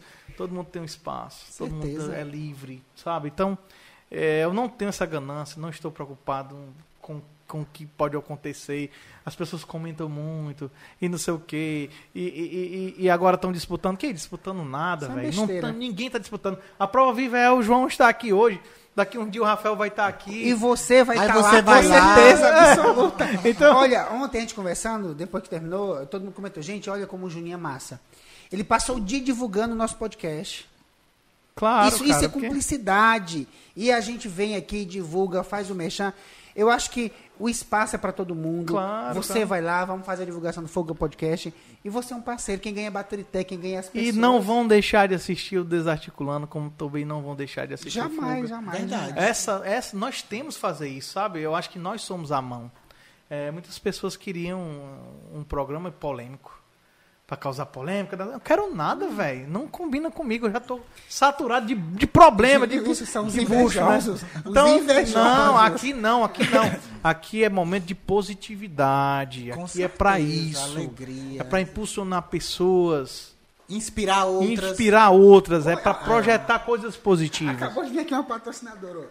A Valdeci disse eu ainda vou ser uma patrocinadora, com certeza. Valdeci, a senhora vai vir participar daqui do Pulga Podcast, sim. Seu filho já veio, seu filho, Gilberto Silveira. E a senhora é a próxima convidada, sim. A Valdeci escreve sim. poesia, né? Com certeza. Tem um filho maravilhoso aí. É, a mãe do Escritor, Juquinha. né? Ela também é outra coisa. Eu vou revelar um segredo da Valdeci. Olha. Aqui. Ela é ótima piadista. Eu ah. via com ela da escola, que ela era professora na Sinec, ela contava piadas hilárias. Viu? Pode pedir para ela contar piada no dia que ela vier aqui, que ela vai contar das boas. Então, assim, gente, ó, a gente tá aqui chegando, a gente tá chegando aqui no, nos finalmente. Agradeço de coração, de fato, a todos os nossos telespectadores que acompanharam, que estão acompanhando no momento. É, de fato, agradeço também aqui os nossos apoiadores.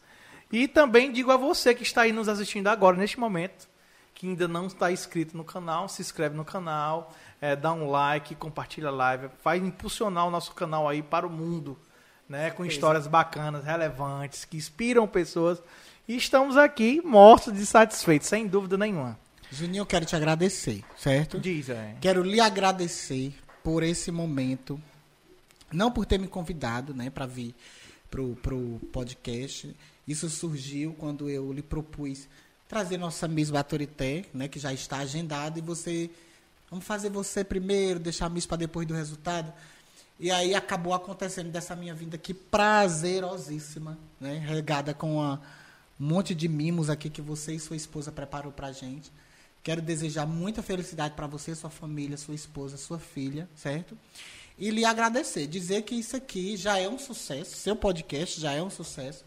Escuto falar por onde chego e é como você falou, o sol nasceu para todos e o seu podcast pode ser um sucesso juntamente com o Desarticulando. Sem dúvida. E ser um sucesso mútuo e um ajudar o outro, sendo em dias diferentes, um já faz é, divulgar o do outro. Claro, e fica claro. uma coisa maravilhosa e quero reforçar uma coisa que o João Paulo falou, que é chamar o comerciante, que é quem salva a cheiro da terra, a vir, a, a, estar aqui, não só os que já estão com você, hum. mas aqueles que estão nos assistindo gostou da iniciativa, procurar você para ser um patrocinador também, porque iniciativas como essa não dá para acontecer com a gente tirando do bolso. Vamos, vamos ser realistas aqui como comerciante. Então é uma via de mão dupla. Ele colabora com o podcast e você faz a propaganda para os seus espectadores. Sem dúvida, sem então, dúvida. fortalecer essa questão do patrocinador, que é hiper, mega, ultra importante para qualquer atividade cultural, seja na internet, seja na dança, seja no teatro, seja onde for. E dizer que eu estou muito grato e muito feliz de conhecer o seu espaço e participar do seu podcast. Que massa, cara. Que, que palavras inspiradoras e, e encoraja- en- encorajadoras, né? A gente que tá nos bastidores, a gente sabe a dificuldade que existe. A gente sabe e a gente compreende também, né? O momento não é fácil para ninguém. Verdade. É, você tirar um pouquinho que tirar hoje eh, tá fazendo falta pra caramba. E, e o que a gente tem que ser é o que a gente já é. Sobreviventes e resistência. Então, assim, nós somos a resistência. Vamos continuar, gente. Vamos tentar, vamos acreditar nas pessoas e vamos botar o barco para frente, já que a gente está propondo um recomeço, né? Então, vamos de, de deslongas, de deslongas, vamos sortear aqui o, o ganhador. Eu acho que o Evani- Evani Evani- deveria Vamos fazer. sortear, vamos fazer assim. A, a, a- pessoa que ganhar, ela vai falar na live ou vai entrar em contato pelo desarticu... pelo podcast, Podcast. pelo Fuga Podcast lá no Instagram. Entra em contato no Instagram. Eu acho que A gente divulga o nomezinho também no Instagram, caso a pessoa não esteja mais ao vivo, né? Sim, a gente, a, a gente, No Instagram, né? a gente solta aqui para as pessoas, assim, a Deixa registrado. Deixa registrado assim, que caso você não esteja ao vivo no momento, você procure falar no inbox, no Instagram, né? Ou a gente pode Divulgar também quem divulgar ganhou. quem ganhou, o nome É, de quem de ganhou, quem né? ganhou, A gente- é. Se bater quem ganhou, a gente faz a entrega. Posso tirar o ganhador? Eu acho que sim. Deve. Vamos lá. Fechar Vamos o olho aqui, viu, pessoal? Ó, Registre-se. Quer mostrar ali? Não? Ah, tirou, né? Tirei. Tira, Tirei, pronto, tá aqui. Tá nítido. A câmera, a câmera pegou ali. Pegou, pegou. A gente aproxima aqui da câmera, né? Qual a câmera que tá essa, né? Ó, Antônio Alves. Não conheço. O Antônio, Antônio Alves. Antônio Rapaz, Alves. se for o Antônio Alves que eu conheço, Não conheço. É o campeão. mais- mais distante, não? Pronto. Não, é essa. Não, não, não. É essa aqui, ó. O Antônio Alves. Marinado, qual, qual a câmera que tá pra ela apresentar o o papel? campeão, grande campeão. Nessa aqui? Isso, lá vai o Ah, papel. por isso não ia aparecer nunca. Olha aí se tá, dá pra ver. Alves. Pronto, Antônio Alves é Fica o... registrado. Fica registrado. Div- Vamos divulgar. Se ele tiver aí, ele já fala, tô aqui. Vai no inbox mandar o Pix, né? Porque. Como é que a gente faz? O inbox do, do No Instagram, Instagram. Do, do YouTube. Ou do, do, do Fuga, Fuga Podcast. Não tem como você não achar. Segue no Instagram, se inscreve no canal, não perde essa oportunidade. Eu já sigo tudo, viu? João, considerações finais. Um abraço, Juninho. Você é um especial para todos nós. Obrigado, um, um cara. Grande, um grande artista aqui da nossa cidade. Eu que quero agradecer por esse espaço. E vamos sim fortalecer nossa parceria. Eu vou fazer questão de divulgar o Fuga Podcast nos nossos canais, no nosso, no nosso podcast. Com certeza você vai estar lá sendo convidado ilustre, nos dando a oportunidade de ter você lá com a gente. Pode ter certeza, viu? Obrigado, Eu agradeço querido. demais, Goni. Minhas considerações finais agora, Juninho, é somente lhe desejar sucesso. Já falei tudo que eu desejo para você, para sua família, para sua esposa maravilhosa que sempre nos recebe tão bem aqui. Então eu quero só lhe desejar sucesso para você e sua equipe, pessoal que lhe ajuda, e que venham mais apoiadores dessa iniciativa que eu acredito que é o que vai manter o seu trabalho de pé e eu acho que você é um grande merecedor. Cara, muito obrigado. A proposta não é de ser um profissional da comunicação, mas a gente vai se melhorando, né? Com o tempo a gente vai se familiarizando com o ambiente. É, agradeço demais a parceria de vocês, vocês estarem aqui topando isso aqui é fundamental. Abraçar aqui a Alicia, Marinaldo Filho, equipe Fuga Podcast. Aí agradecer a minha esposa também, minha filha, que também é 10 anos, E hoje é o dia das crianças e é um dia memorável. O cara vai chorar fique vivo aí, tá registrado. Te amo, minha filha querida. Minha mamãe também. A Ivani falou aqui coisas tão bonitas pra mãe dele, né? Então, minha mãe, mãe Maria Nilda, te amo também muito. E só tenho a agradecer. Qual a câmera que está? Eu só agradecer mais um Fuga Podcast, Fuga 013 pra história. Pra história. Um prazer Olha enorme estar com todos vocês 013. aqui. 013. Perfeito, não podia ter nome melhor. Deus abençoe a todos Tchau. e cuida na fuga.